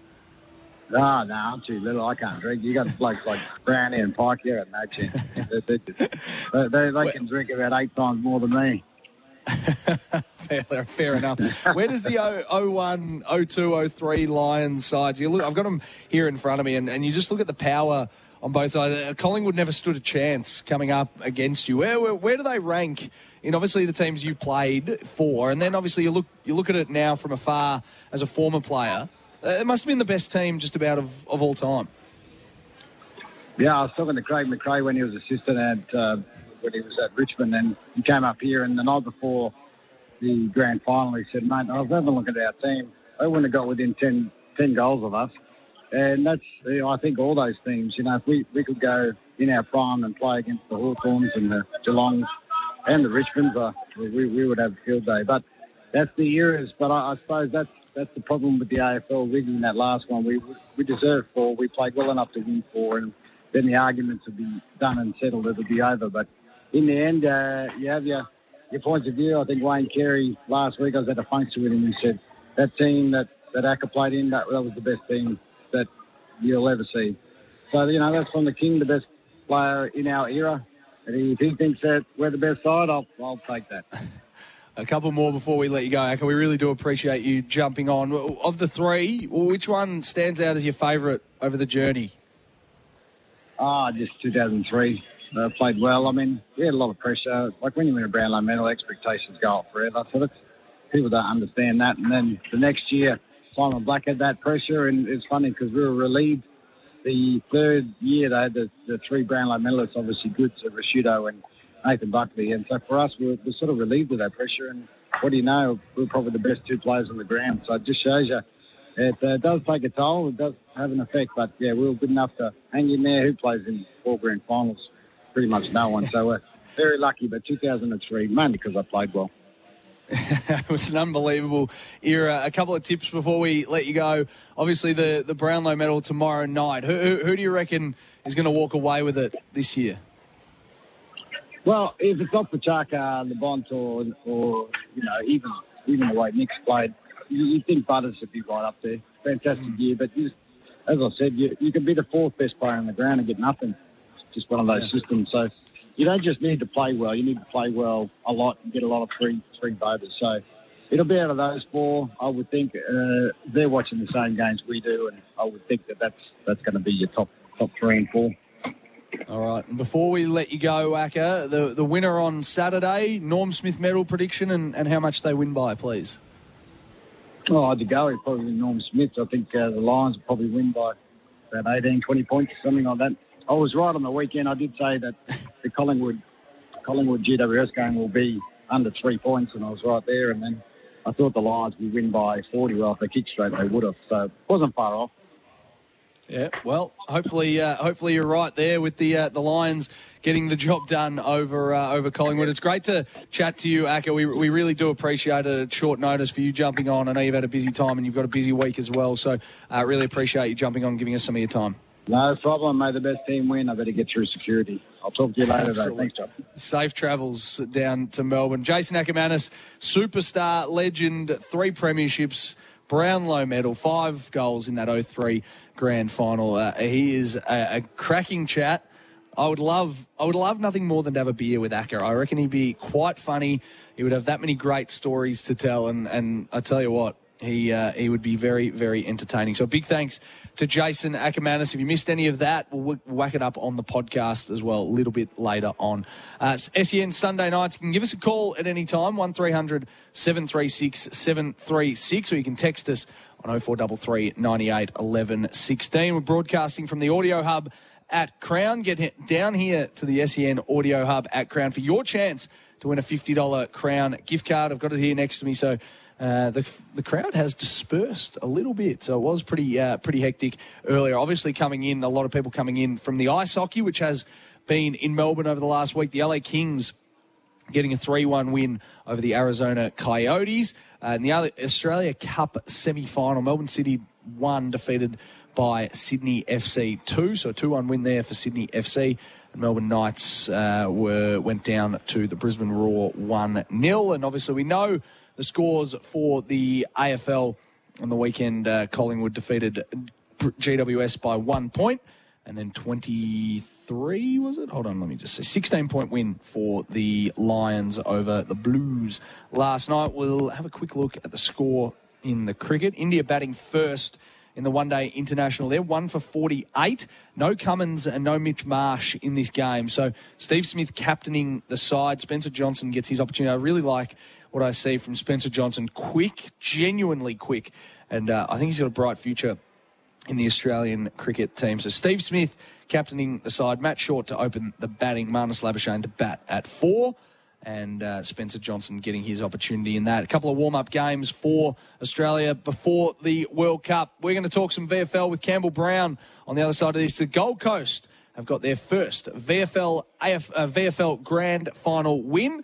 And we'll talk more about that with Brown Dog on the other side of this. Great to have your company down here at the Crown Audio Hub. John Donahoe filling in for Jordan Canales. He'll be back tomorrow morning for the N F L alongside Ben Graham. We've gone to the Adelaide Oval to get the update about the sandful from Bryce Gibbs. And now we go to No Better Man, who dominates the V F L and also the S E N track airwaves each and every week. The hardest working man in Australia at the moment is Campbell Brown. He's on the line. He's given us some of his time. Hello, Dog. Uh, G'day, J D. Now, I, I left your Bucks party early last night to focus on this grand final. What time did you finish up? It was noted by a few people that you actually smoke bombed from the Bells Hotel, so a few boys were waiting for a few more stories and uh, you were nowhere to be seen, but a couple of us uh, ended up getting home at about three a.m. or so, so it was a, okay. a, a large reasonable. night, but I, yeah, reasonable, but, you know, made the most of it. My last hurrah, as you well know. Yeah, last hurrah, and they, like, I had a grand final to do today. But it's not just the players that need to perform; the commentators need to get the job done as well. And it was an absolute beauty here at Icon Park. Yeah, absolutely. It looked like uh, Werribee were going to fight back in that last quarter. I think they kicked the first two goals, and then uh, the Gold Coast were able to just hold them off. Uh, talk us through the game as a whole and the Gold Coast's first ever V F L premiership. Oh, it was a fantastic game. It was just counter-attack from the Gold Coast Suns, which uh, really, you know, opened the game up. And, and you're right, um, two goals just before three-quarter time and then another two to start the last term. And you were thinking uh, this is shades of what happened in the home and away season when Werribee came from over forty points down to, to win by two points and beat the Suns. And um, just that composure of Sharp just to, to understand the moment, go back and kick that goal from fifty was really important. And, and then Sam Day dribbled one through and it was basically...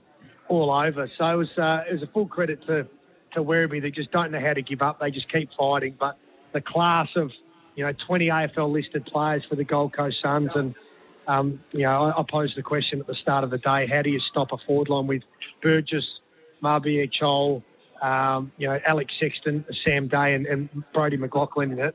Well, the answer is you just can't, because they kicked fourteen of the seventeen goals and, and Werribee just didn't have an answer.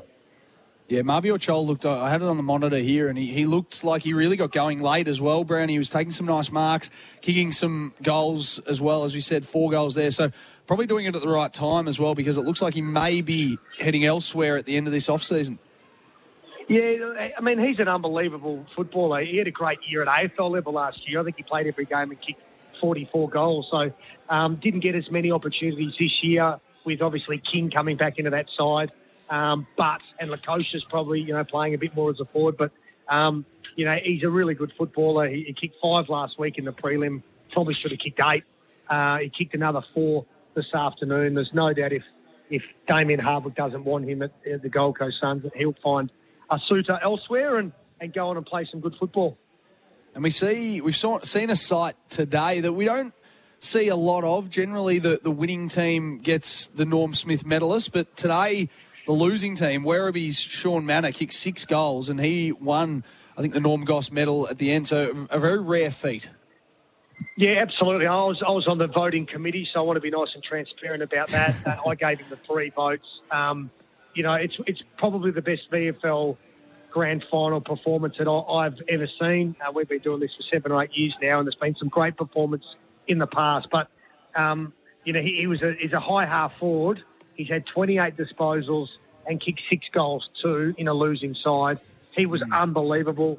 Um, you know, the only person that probably could have stolen that award off him was Elijah Hollands, who, um, in the absence of Jimmy Cheetahs with suspension, had thirty-two touches in the midfield and, and had a brilliant game. And, and he's another one that, you know, will he be at the Gold Coast Suns next year? The, the, the question's out. Um, he might mm. be joining his brother at Carlton, but certainly after today's performance, you'd want to do everything you, you can to, to keep him at the Gold Coast.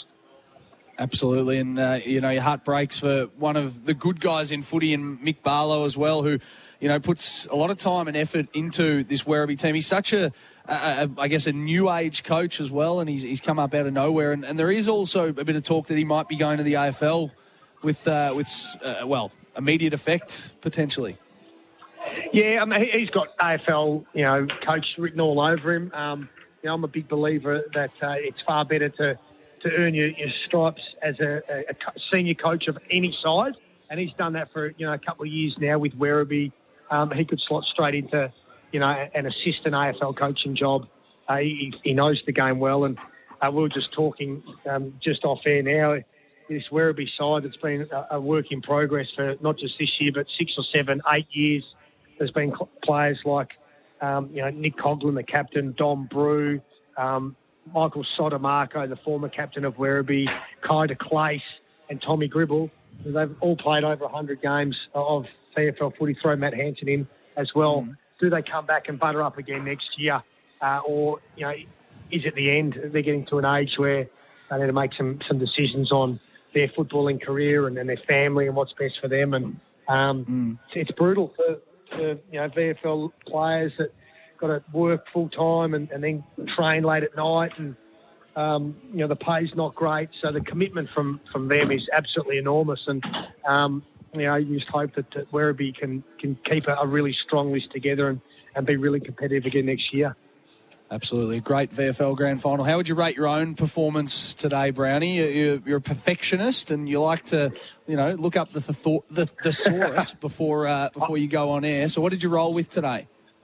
No, I, I kept the funny stuff to uh, to myself today. Um, you know, there's Ooh, a player okay. for the Very Suns serious. Called Forkhead that you could have had a little bit of fun with, but I didn't. Um, but I'm, I'm lucky enough to work with the best calling team in the in the country, as far as I'm concerned. Nigel Carmody and Jason Bennett do an outstanding job week in, week out. So um, my job is very, very easy uh, compared to what they do. And um, I just try and get a little bit of humour in there every now and then, but not many laughs in the commentary box. But I'll, I'll keep trying, mate. It's been eight years well, and I haven't got the sack yet. Absolutely. Now, save the humour for S E N track on a Monday and a Tuesday and a Friday, Brownie. That's where you really bring out some of your best work. Hey, before we let you go, uh, who wins the Brownlow, who wins the grand final, and who's the Norm Smith medalist? Okay, so I'm going to say that the Brownlow tomorrow night is going to be like Alligator Blood versus Chautauqua. You've got the yeah. Gay Waterhouse-trained Nick Daicos out in front by ten or eleven votes with seven rounds to go. And then you've got the injury. And then you've got uh, Marcus Bontempelli, that's Chautauqua, that's absolutely flying down the outside and getting votes, threes and twos and ones. And it comes down to the last game at Geelong Cardinia Park. And he gets two votes. And he falls short of winning the Brownlow. Nick Daicos wins it by a vote in what should be one of the great counts. Right. There you, look, you've thought of this as well. You, you've you've really hard, put some time and effort into it. This yeah, is, no, this is, a, this is the time of year you, you often dominated. I mean, you were probably stiff not to win a couple of Brownlows, Dog, but certainly well, grand I've, final week Five was Brownlows your time. I've been to. Two as a player, oh seven and oh eight, and three as a red carpet specialist. Not many players. In fact, I don't know anyone that goes to more Brownlows in retirement than when they played the game, but I managed to do it somehow. Oh, I love it. I love it, Brownie. Before we let you go, who wins Saturday um, by how much and a Norm Smith, please? Uh, I tipped Brisbane at the start of the year when they were seven fifty, so there's no point jumping off now. I'm going to mm-hmm. say Brisbane win by ten points, and Joe Daniher kicks four and wins the Norm Smith medal.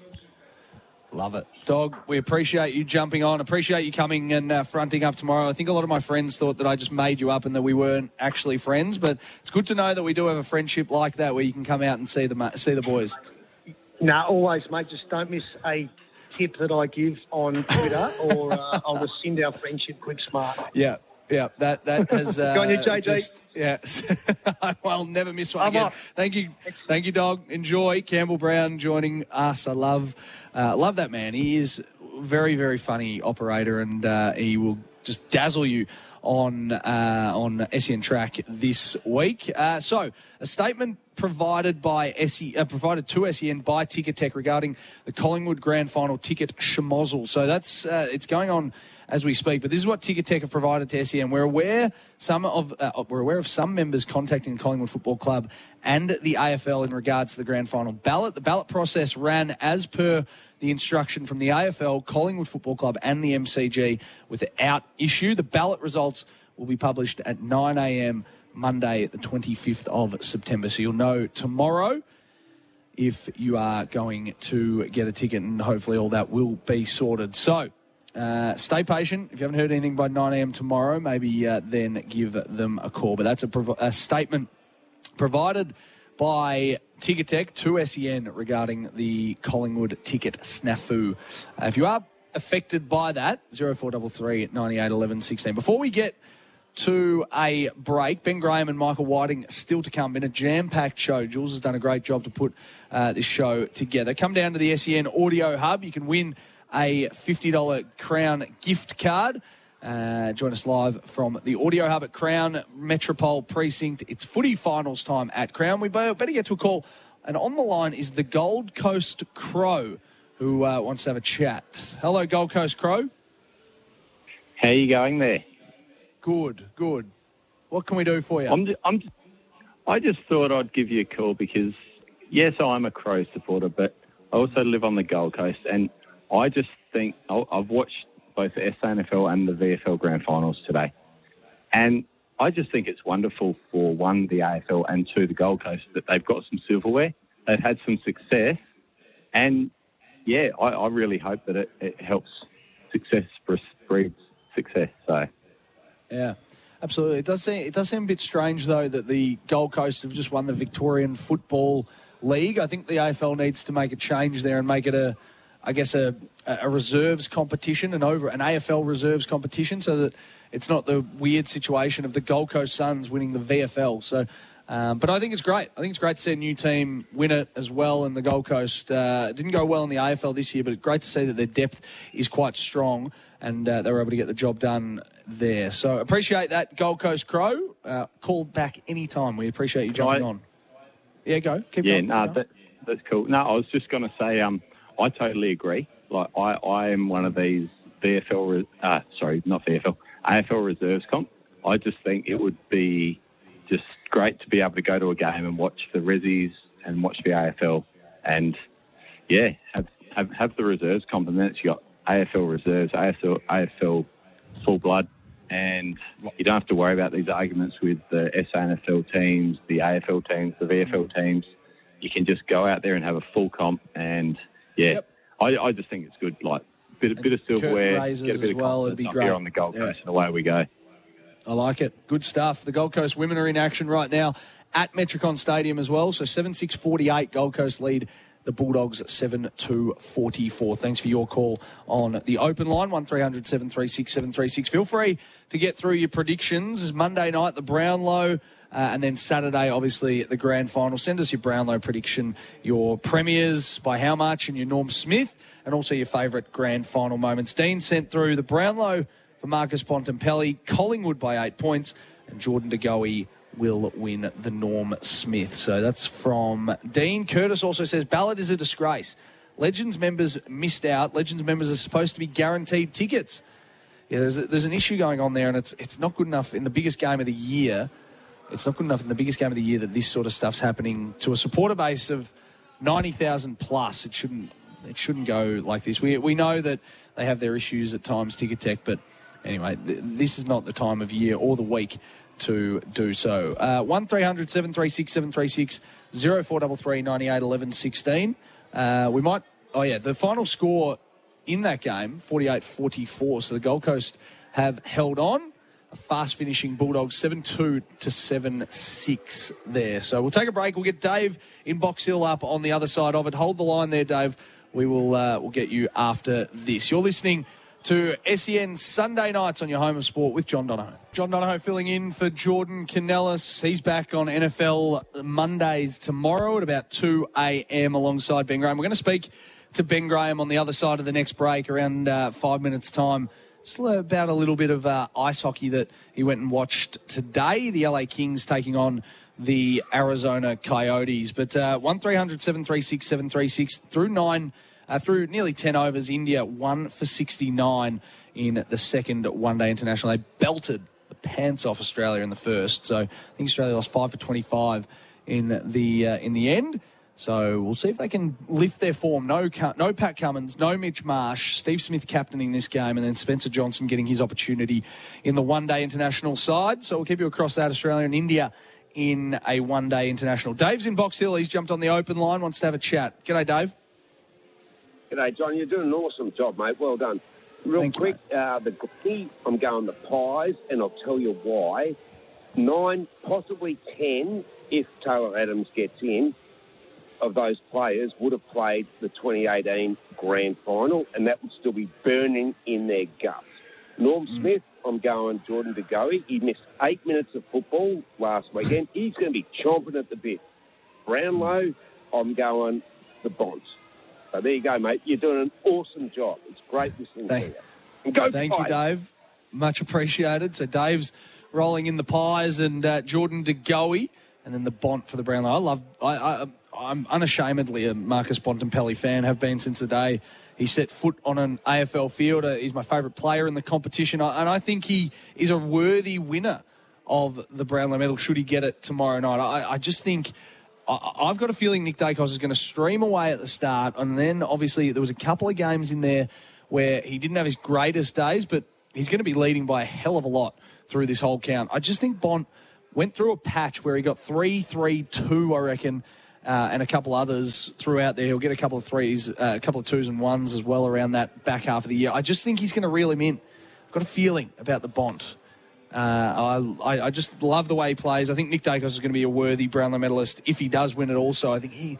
How could you? How could you fault what Nick Daicos does? Fantastic player, and you can just see how much, how important he is to Collingwood's structure, especially there on Friday night. Slow start, started on the bench, went forward, went into the midfield, played a little bit at half back as well. So he sort of missed a fix it, got himself into the game, still had twenty plus disposals, and I think he's going to be better for the run, certainly, and he is the type of player that he's going to be there and dominate a grand final, and you can imagine that. I, I think he might. I think he'll, Collingwood will win, I think, and, and I think he's going to win the Norm Smith medal. As boring as that sounds, I reckon he is a big game player. He's the type who could just take the take it by the scruff of the neck, and if he polls well in the Brownlow, I reckon he's going to go out there, and I reckon he's going to uh, he's going to win the Norm Smith as well. So it's going to be a great game of footy. I cannot wait for it on Saturday afternoon. Uh, it just seems right that it's these two teams. I, I was leaning in, uh, the Victorian in me was leaning into a Collingwood-Carlton grand final. I think for the, the city and overall, it would have been fantastic viewing.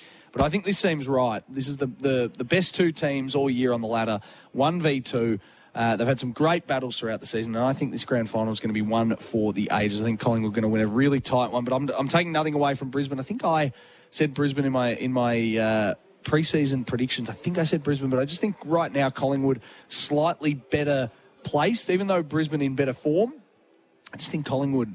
They, they they live for these big moments, and the M C G is their fortress. And, and I I don't want to I don't want to uh, necessarily take the game away from Brisbane because of the M C G, but I think it plays a little bit into Collingwood's hands. Obviously, being their home ground in front of their home fans, and there'll only be seventeen thousand from both sides uh, in there, the loyal fans, which I think is a ridiculous thing. I think the A F L needs to sort that out quick, smart, and do it the other way around. Just put a few corporates in, and then the rest. Uh, loyal supporters. one three hundred seven three six seven three six oh four three three nine eight one one one six. Ben Graham going to join us on the other side of this. No Jordan Canales tonight. John Donahoe with you for the next hour. Jordy going to be back rocking uh, N F L Mondays alongside our next guest Ben Graham in uh, in a few hours' time. And so we will welcome in Ben Graham uh, to just give us a little little pumping of uh, Arizona talk. He played for the Arizona Card uh, Cardinals in the N F L, and you could win an Arizona sporting holiday at i can win dot com dot a u. Uh, B G, welcome. Uh, good, uh, good evening, John. Yeah, thanks for having me on. Uh, Jordan's probably tucked up in bed getting ready I'd for so. uh, an early morning. two thirty we're on air before the three o'clock games tomorrow morning on S E N, so it's uh, not far off bed myself. But, yes, Arizona, what a destination. I was lucky enough to spend the day today, thanks to the Arizona Coyotes, at Rod Laver Arena to watch the ice hockey, the N H L preseason global series. First time that ice hockey has been played, uh, N H L ice hockey, that is, in the Southern Hemisphere. So it was a privilege to get along and watch the Arizona mm. Coyotes against the L A Kings. It was a fascinating experience. I've been to a few ice hockey games in America, but to see the Aussie crowd getting right involved was just brilliant. So hopefully next time they come out, they bring enough merchandise because apparently they sold out. Amazing, amazing. Australians go to anything. And don't forget uh, to celebrate Arizona tourism and uh, to, uh, to celebrate Arizona tourism and United Airlines are offering a lucky winner return flights from Australia to Phoenix with a voucher for accommodation and sporting and outdoor experiences. To enter, visit i can win dot com dot a u. A must-see destination, home of the Grand Canyon, and uh, also a sports leader. It had the Super Bowl there last year. Uh, Benny, you you played, you plied your trade in Arizona. Apart from it being bloody hot, what what what do we love about Arizona? Well, I I I'm speaking from the heart. I actually Phoenix is one of the favourite cities of mine in the world. And yes, it is hot for about three months of the year, but there is so much to do even during that time up in Sedona and Flagstaff. Uh, during the winter, even the summer months, we took the kids to Polar Express. They have a train up there through the snow. It's absolutely brilliant. But the golfing, if you're a sports enthusiasm, uh, enthusiast, the golf is the best in the world per square mile. A number of world-class golf courses. They ho- host the Phoenix Open with the famous sixteenth hole. There's hiking, mountain biking. There, there, there's four professional f- sports teams in Phoenix. There's only twelve mm. cities in America that have a baseball team, an ice hockey team, uh, a basketball team, and an N F L team in the one city, and Phoenix has got exactly that. There is so much to see and do. The weather is perfect for all year round. It really is, and, and I loved it. I, I really did love it for the people that have been there. I saw a lot of Australians there at the Super Bowl in February, and they they lapped it up. There is so much to see and do, and this this this trip, this this prize trip for two, thanks to United Airlines and Arizona Tourism, if you don't go to I can win dot com dot a u and sign up for this, then you're kidding yourself, because it is a bucket list item. I'm doing it right now, Benny, because uh, I want to be on the plane over there to uh, to Arizona. Did you did you have a little, you know, every every time you go to a different city, I I know a lot of people would scope out, you know, favorite coffee shop, favorite pub, whatever it is. Did you have a little slice of heaven that you liked in uh, in Arizona? Well, yeah, so it's one of those places. There are lots of gated communities, and in the gated ah, community okay. is a school and a golf course, and so we had so many families of the Cardinals back Uh, in late two thousand eight, two thousand nine, two thousand ten. So it was a really family-orientated uh, place to live. But you've got to climb Camelback. It was a great little mountain in the middle of Phoenix, which tests even the best hikers. I did it in twenty-seven minutes. So if you've ever done it before, try and measure yourself against that. But it is, it is a spread-out city, but it's very well connected with its freeways. But, I mean, my my greatest sporting achievement uh, happened when I was playing for the Cardinals in Arizona when we won the N F C Championship game. I've, I've seen that city come to life when they've got a successful franchise like the Cardinals back then. Um, because we lost the Super Bowl, it didn't really matter. Winning the N F C Championship game was like winning a grand final. It was like the ultimate based on how the N F L is set up with the two conferences. But it, there is so much to do and see, and this is a great opportunity Uh, to sign up and get over there. Absolutely. There's no better prize in sport uh, at the moment. We're offering it here on S E N uh, Sports Fans for a chance to win an incredible Arizona sporting holiday. Visit I can win dot com dot a u. And don't forget, tomorrow morning, three a m, eleven sixteen, B G is going to be on with Jordan Canales. What are we looking forward to tomorrow? What? And just before you answer that, what the hell is going on with my New York football Giants, Benny?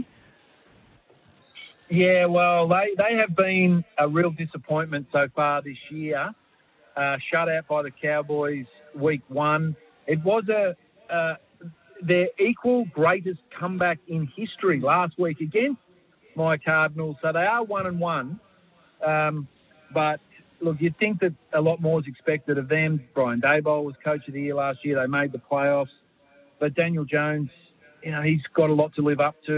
Saquon Barkley is out this week, probably for a couple of weeks with his ankle injury, but they're going about as well as your fantasy team, yeah. John Donahoe. Uh, well, no, you're going okay. You're, you're I think I've put up two one fifties in, in the first two weeks. yeah, so uh, no, no, no you're, you're doing really well. No, we've got lots to look forward to in week three. It's about this time when we start to see a lot of the, the teams go three and oh and, and put themselves in the conversation for playoffs, and those that also go oh and three, which mm. essentially only six teams in the history of the N F L have made the playoffs from an oh and three start. And the one game I refer to in week three is the Chargers at the Vikings, both oh and two. The loser of this is really going to struggle, and both teams were talked about to be up there in their divisions and in their respective conferences. So, so much to look forward to, though, John. So make sure you set your alarms. Yes, absolutely. I'll. Uh, I don't miss a Monday morning getting up at three a m It's it's a great part of my week, even though it is a little bit early. Uh, Benny, before we let you go, I need to ask the A F L Grand Final this week. Who uh, who wins by how much? And a Norm Smith medal tip, please. Oh, okay. Um, well, I was lucky enough to go to uh, Carlton Melbourne uh, two weeks ago, and then again the Collingwood G W S game. And fantastic atmosphere. I know that it's a corporate event, but you know that Collingwood are going to have the numbers there. But I do think Collingwood, they've been the best team all year. They did have a flat spot towards the end of the season, but they've come good. They fought off G W S. I thought the winner of that game would win the flag. We know that Brisbane are a much better team up there at the Gabba. Although I'm a big Josh Dunkley fan, I think Collingwood, Collingwood will win.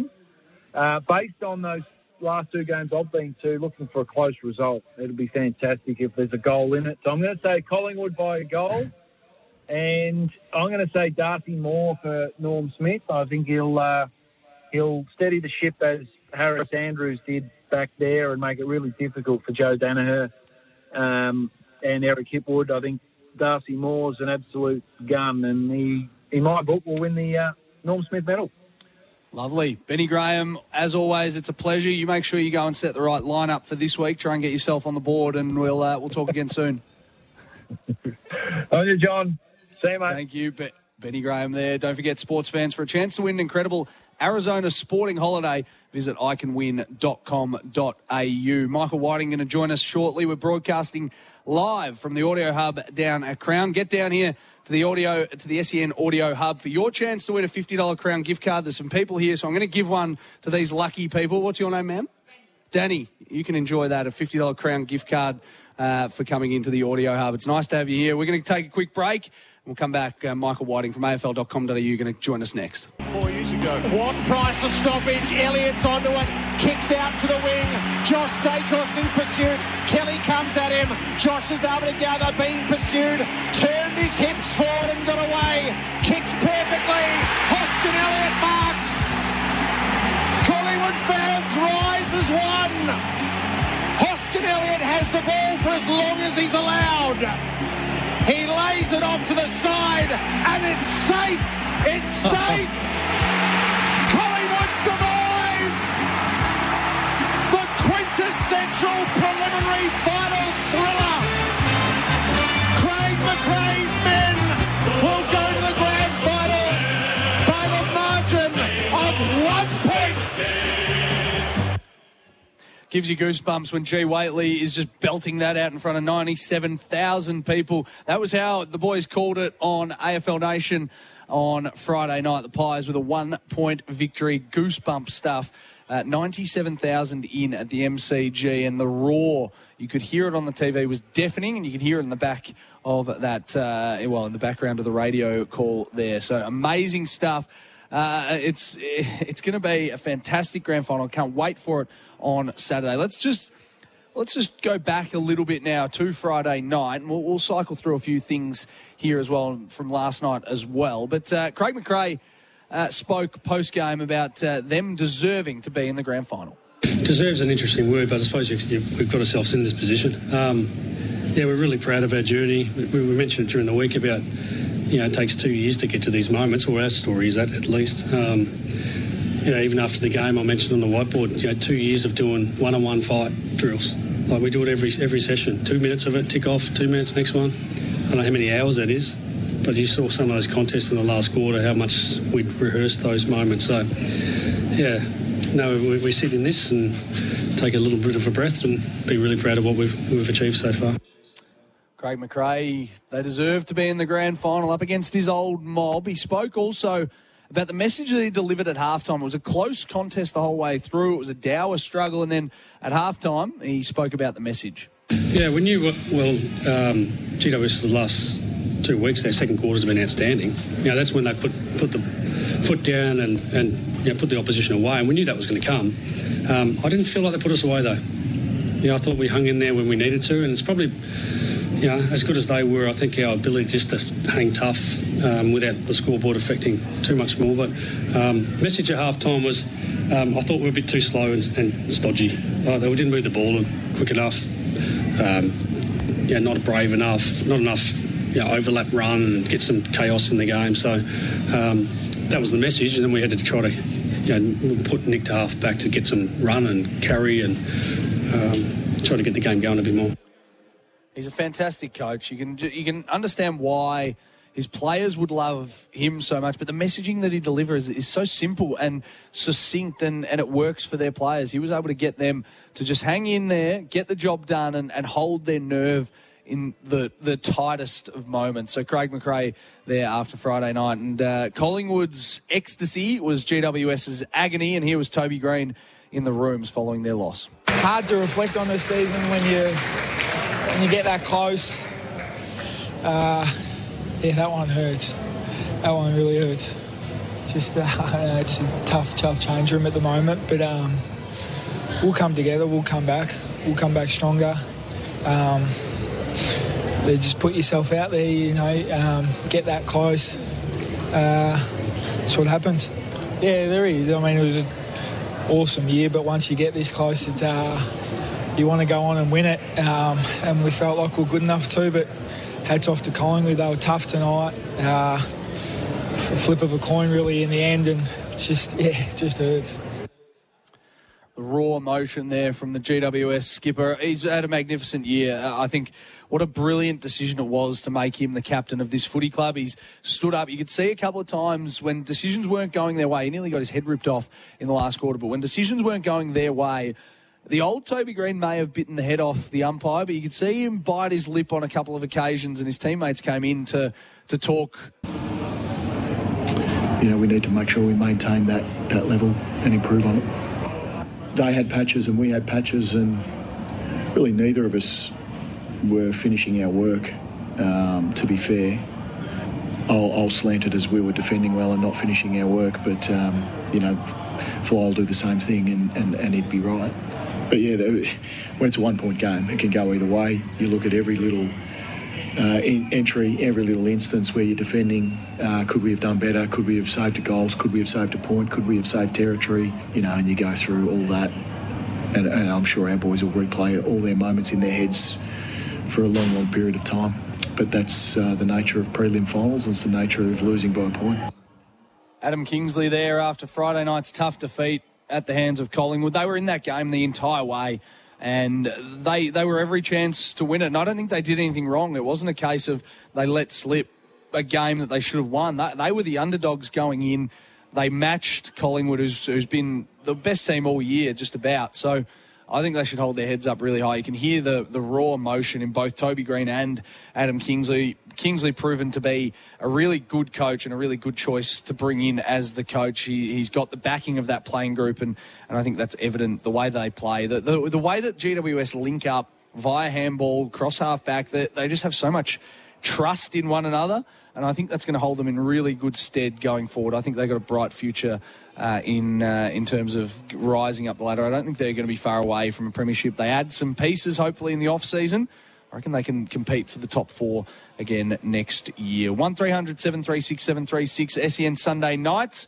Uh, we are down here at the Audio Hub at Crown. If you're in the precinct, we might have another fifty dollars gift card we can give away. But join us live from the Audio Hub at Crown in the Metropole precinct. It's footy finals time at Crown. More Sunday evenings on S E N next. So in it comes to Wiedering. It's Devil May Care stuff, and the kick came up short. Coleman marks. Hand pass to Gardner was an interesting choice. Gardner showed him the footy. Oh, you wouldn't believe it. He's kicked it to the goal line. McCarthy's taken it right there. The Lions fans know that this is the kill shot.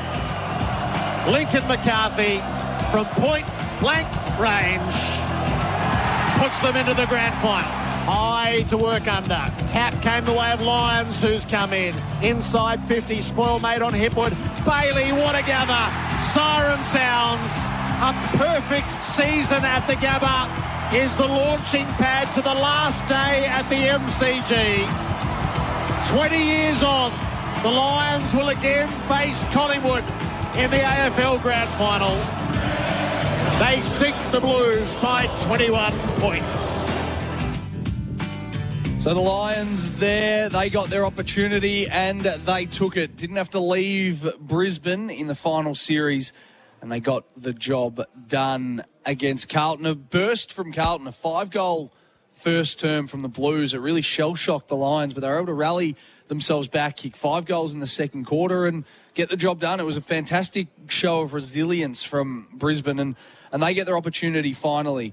Uh, for for the first time in, in a long time, two thousand four obviously was the last time that they played in a grand final against Port Adelaide, and now they get their opp- opportunity to go and one step further and, and win their first grand final since uh, two thousand three. So it was a big game, and, and the, the wave of emotion that was rolling with Carlton was there, and obviously after that start, their, their crowd, the little crowd that was there, was certainly up and about, but uh, it just didn't go their way. Let's have a listen to the victorious coach first.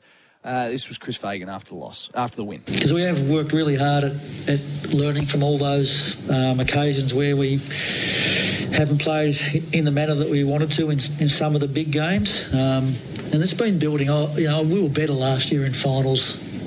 In the end, we just got knocked out by a champion team. Um, but we learn a lot from it. We've learned a lot from Geelong playing against them in finals and playing against them in preliminary finals, and we've never we've never really ever shied away from our lessons um, internally. I, I know I stick up for my blokes like a madman sometimes, but internally we, we've always dealt with our with our issues and our and our um, our weaknesses, because um, that's how you get better at them. So. Yeah, all uh, uh, that performance tonight, all of those things that we've been talking about and working on sort of came together because we're, we're in a good spot at quarter time. Well. Good to see Chris Fagan get his opportunity as well to coach in a grand final. They they loaded up. They've got a great young list as well, and their forward line is is unbelievable when it's up and going. And when they're actually kicking goals and they've got the kicking boots on, that that combination of Of, uh, of Hipwood and Danaher is really strong. And then their smalls, their zippy smalls like McCarthy and Charlie Cameron and uh, Zach Bailey when he rolls through there. It, it makes for a dangerous combination. Collingwood defenders are going to really have to be on their A game next weekend, but it's going to be a fantastic grand final. Uh, Michael Voss was hoping to be the one to be coaching in a grand final. It wasn't uh, to be. Here was uh, Vossy after the game. No, we'll, we'll sit with the disappointment. Um... You know, I, I think, you know, if you asked me this question fourteen weeks ago, you know, it's a, probably a completely different answer. Um, but as the as the season unfolded and as our form um, come together, we sort of had that really collective shift um, together. It, it seemed like, you know, we could certainly compete against the, the best teams in the competition. Uh, uh, the last couple of weeks only really reinforced that in our own minds. Um, so we come up here with a real goal to um, obviously get this job done, and we've fallen short. So we're we're extremely disappointed. So close yet so far for Michael Voss and the Blues, but a nice platform set, and they'll go again next year. They gave the Blues fans a whole lot of uh, of hope. And I think that that hope's just going to rise. They're a great team. I love watching Sam Walsh play. thirty-four disposals, by far the best on ground last night. He had thirty-four, and then the next best was for Brisbane. They had twenty-four disposals. Unbelievable in terms of the discrepancy. Sam Walsh had the ball on a string last night. So a full season for him next year, and hopefully an injury-free season is going to only mean dangerous things if you're uh, if you're playing against Carlton. But uh, well done to the Blues. Should be proud of what uh, the season that they put together, and hopefully uh, bigger and better things for them next year. Join us live from the Audio Hub at Crown in the Metropole Precinct. It's footy finals time at Crown. We're here all week. Jared and Dwayne and Kane and uh, Jared Healy are going to be down here over the next week, so make sure you come in and say hello. There's fifty dollars Crown gift cards up for grabs if you come down to the S E N Audio Hub. If you're just joining us, Gold Coast win their first ever uh, pre- uh, V F L Premiership, uh, their first the first ever interstate team as well to do so. Glenelg win in the Sandful, and uh, I think it's East Perth have a lead as well in the Waffle, ten twelve seventy-two. Uh, leading Peel Thunder in the fourth quarter, six seven forty-three. So it's grand final day right around the country. It's great to be with you right up until eight o'clock tonight. We're going to finish things off. Uh, Michael Whiting, A F L dot com dot A U, is going to paint the Brisbane perspective for us on the other side of this. John Donahoe with you, filling in for Jordan Canales, who's going to be ready to go on N F L mornings tomorrow. Uh, nice to be down here at Crown. There's a real buzz at Crown at the Audio Hub. So obviously the Brownlow here tomorrow night, and then the lead up to grand final week. There's going to be plenty of people coming in and out, players, coaches, officials, all that throughout the week. So make sure you stay tuned. If you're in the Crown area, come and see us. Come say hello. Uh, Jared and all the crew, Dwayne and uh, Kane will all be down here at certain points throughout the week. So make sure uh, if you are in town, feel free to come and uh, have a chat. And obviously it's going to be booming on Friday as well when Uh, we get the public holiday also. Uh, oh four three three, nine eight, one one, one six. Send through your texts uh, before we finish up in about ten, fifteen minutes' time. But joining us on the line to finish off uh, a recap of last night's game of footy, Carlton and Brisbane, A F L dot com dot A U journalist, and uh, covers the Lions and the Gold Coast Suns up there in the Sunshine State. Michael Whiting joins me on the line. Uh, g'day, Michael. Hey, John. How you going?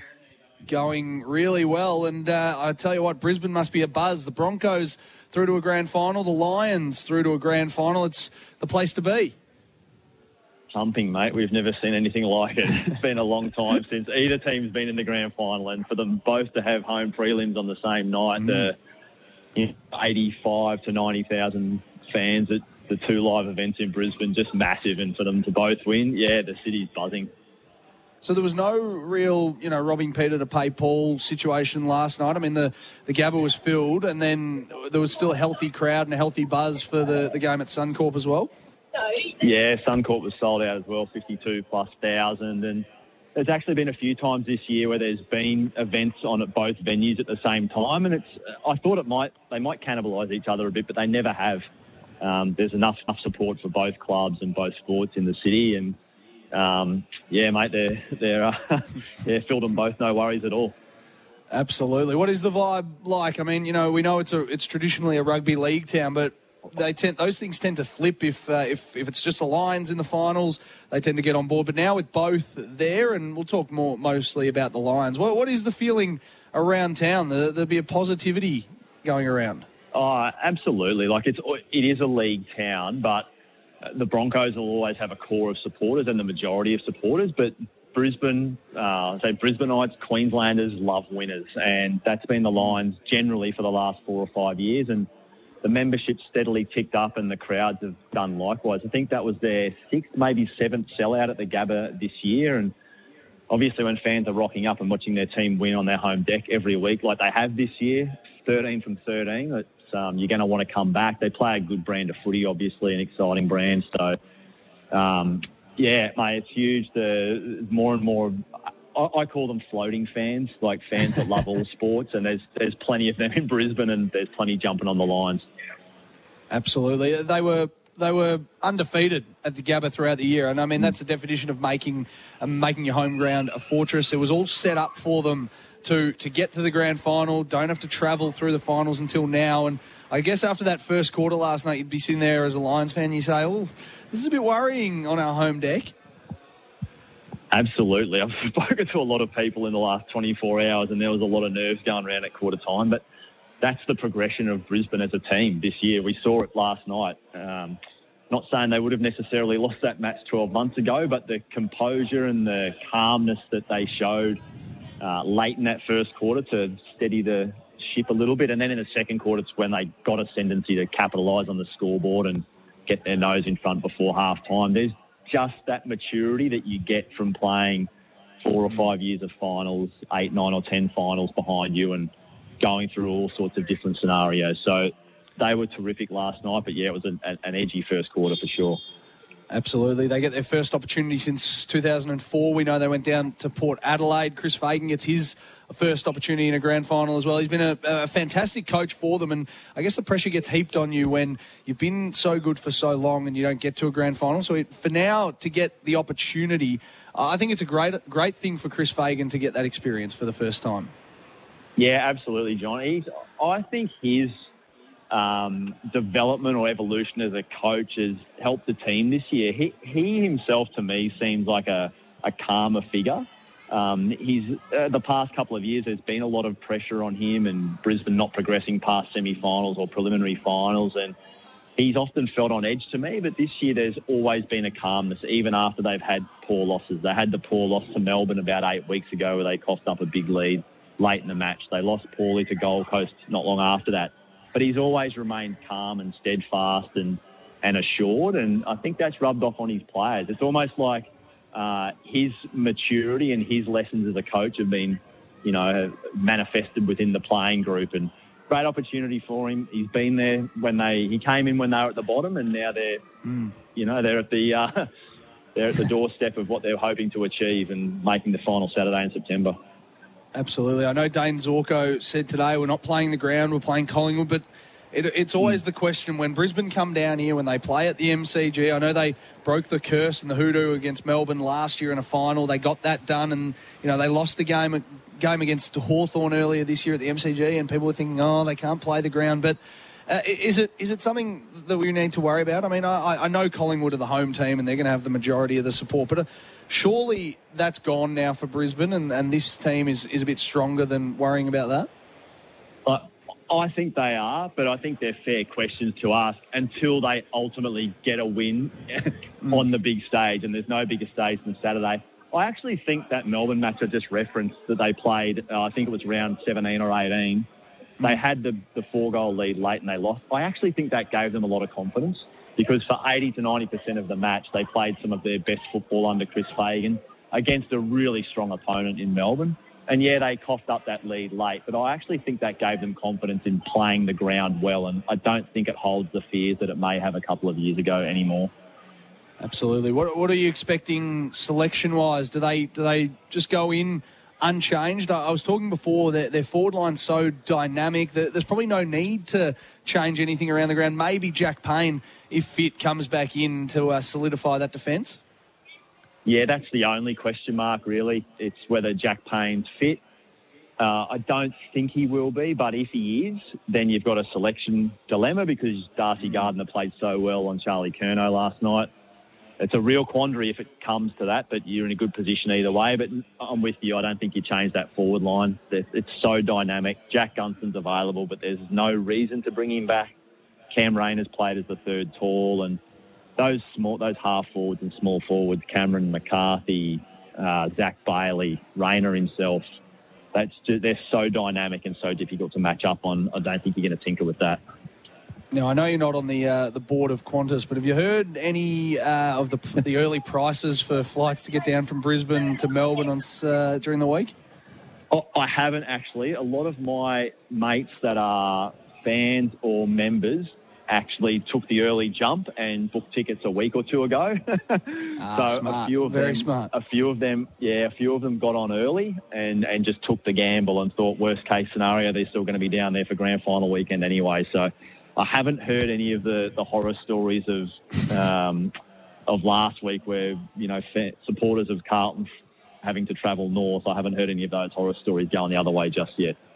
Absolutely. Hey, so what, What's the plan for Brisbane? Uh, you, you're probably more in the know. When do they arrive in Melbourne? Obviously, they'll, they'll have the parade on Friday. It's it's sort of a, a truncated week, nor, mm. the, and more so than a normal week where they, they might fly in the, the day before or, or uh, on the on the day of the game. So what, what does the week look like for the Lions this week? Yep. So they'll have uh, a training tomorrow. They'll have a light session tomorrow. They'll have uh, an open media session tomorrow. They'll train on Tuesday. That'll be an open training session in Brisbane. Uh, Wednesday's a player's day off, and then I believe they'll fly down on Thursday. Now, I believe they'll do their main session in Brisbane before flying down, but I'm not certain about that, but they'll be flying down on Thursday. Beautiful. So, rematch of the two thousand two and two thousand three grand finals. It, it seems, I've said this to a few people on the show tonight, it seems like the right outcome. As much as Melbourne would be abuzz mm. with a Carlton a Carlton Collingwood grand final, I'm not sure the city would actually survive through a Carlton Collingwood grand final, but this seems the right outcome, Michael. one v two on the ladder, the two best teams all year. It's one of those ones where I can't actually, I look at it and I go, I don't think I can split these two teams. I reckon the, the Lions' forward line really strong, Collingwood's back line pretty strong, and their midfield as well. So it's a really evenly matched game. Yeah, it feels like that, doesn't it? Um, I think Collingwood have the right to go in maybe ever so slight favourites. The home ground, they're used to playing in front of massive crowds at that venue, and so I think they've earned that right to be slight favourites. But Brisbane has beaten them twice this year in different circumstances. Both times there was no Nick Daicos, obviously late in the season when they played at Marvel Stadium. But Brisbane's best footy is is probably good enough to, to challenge, if not win. So I, I think it's about as close to fifty-fifty as you can get heading into a grand final.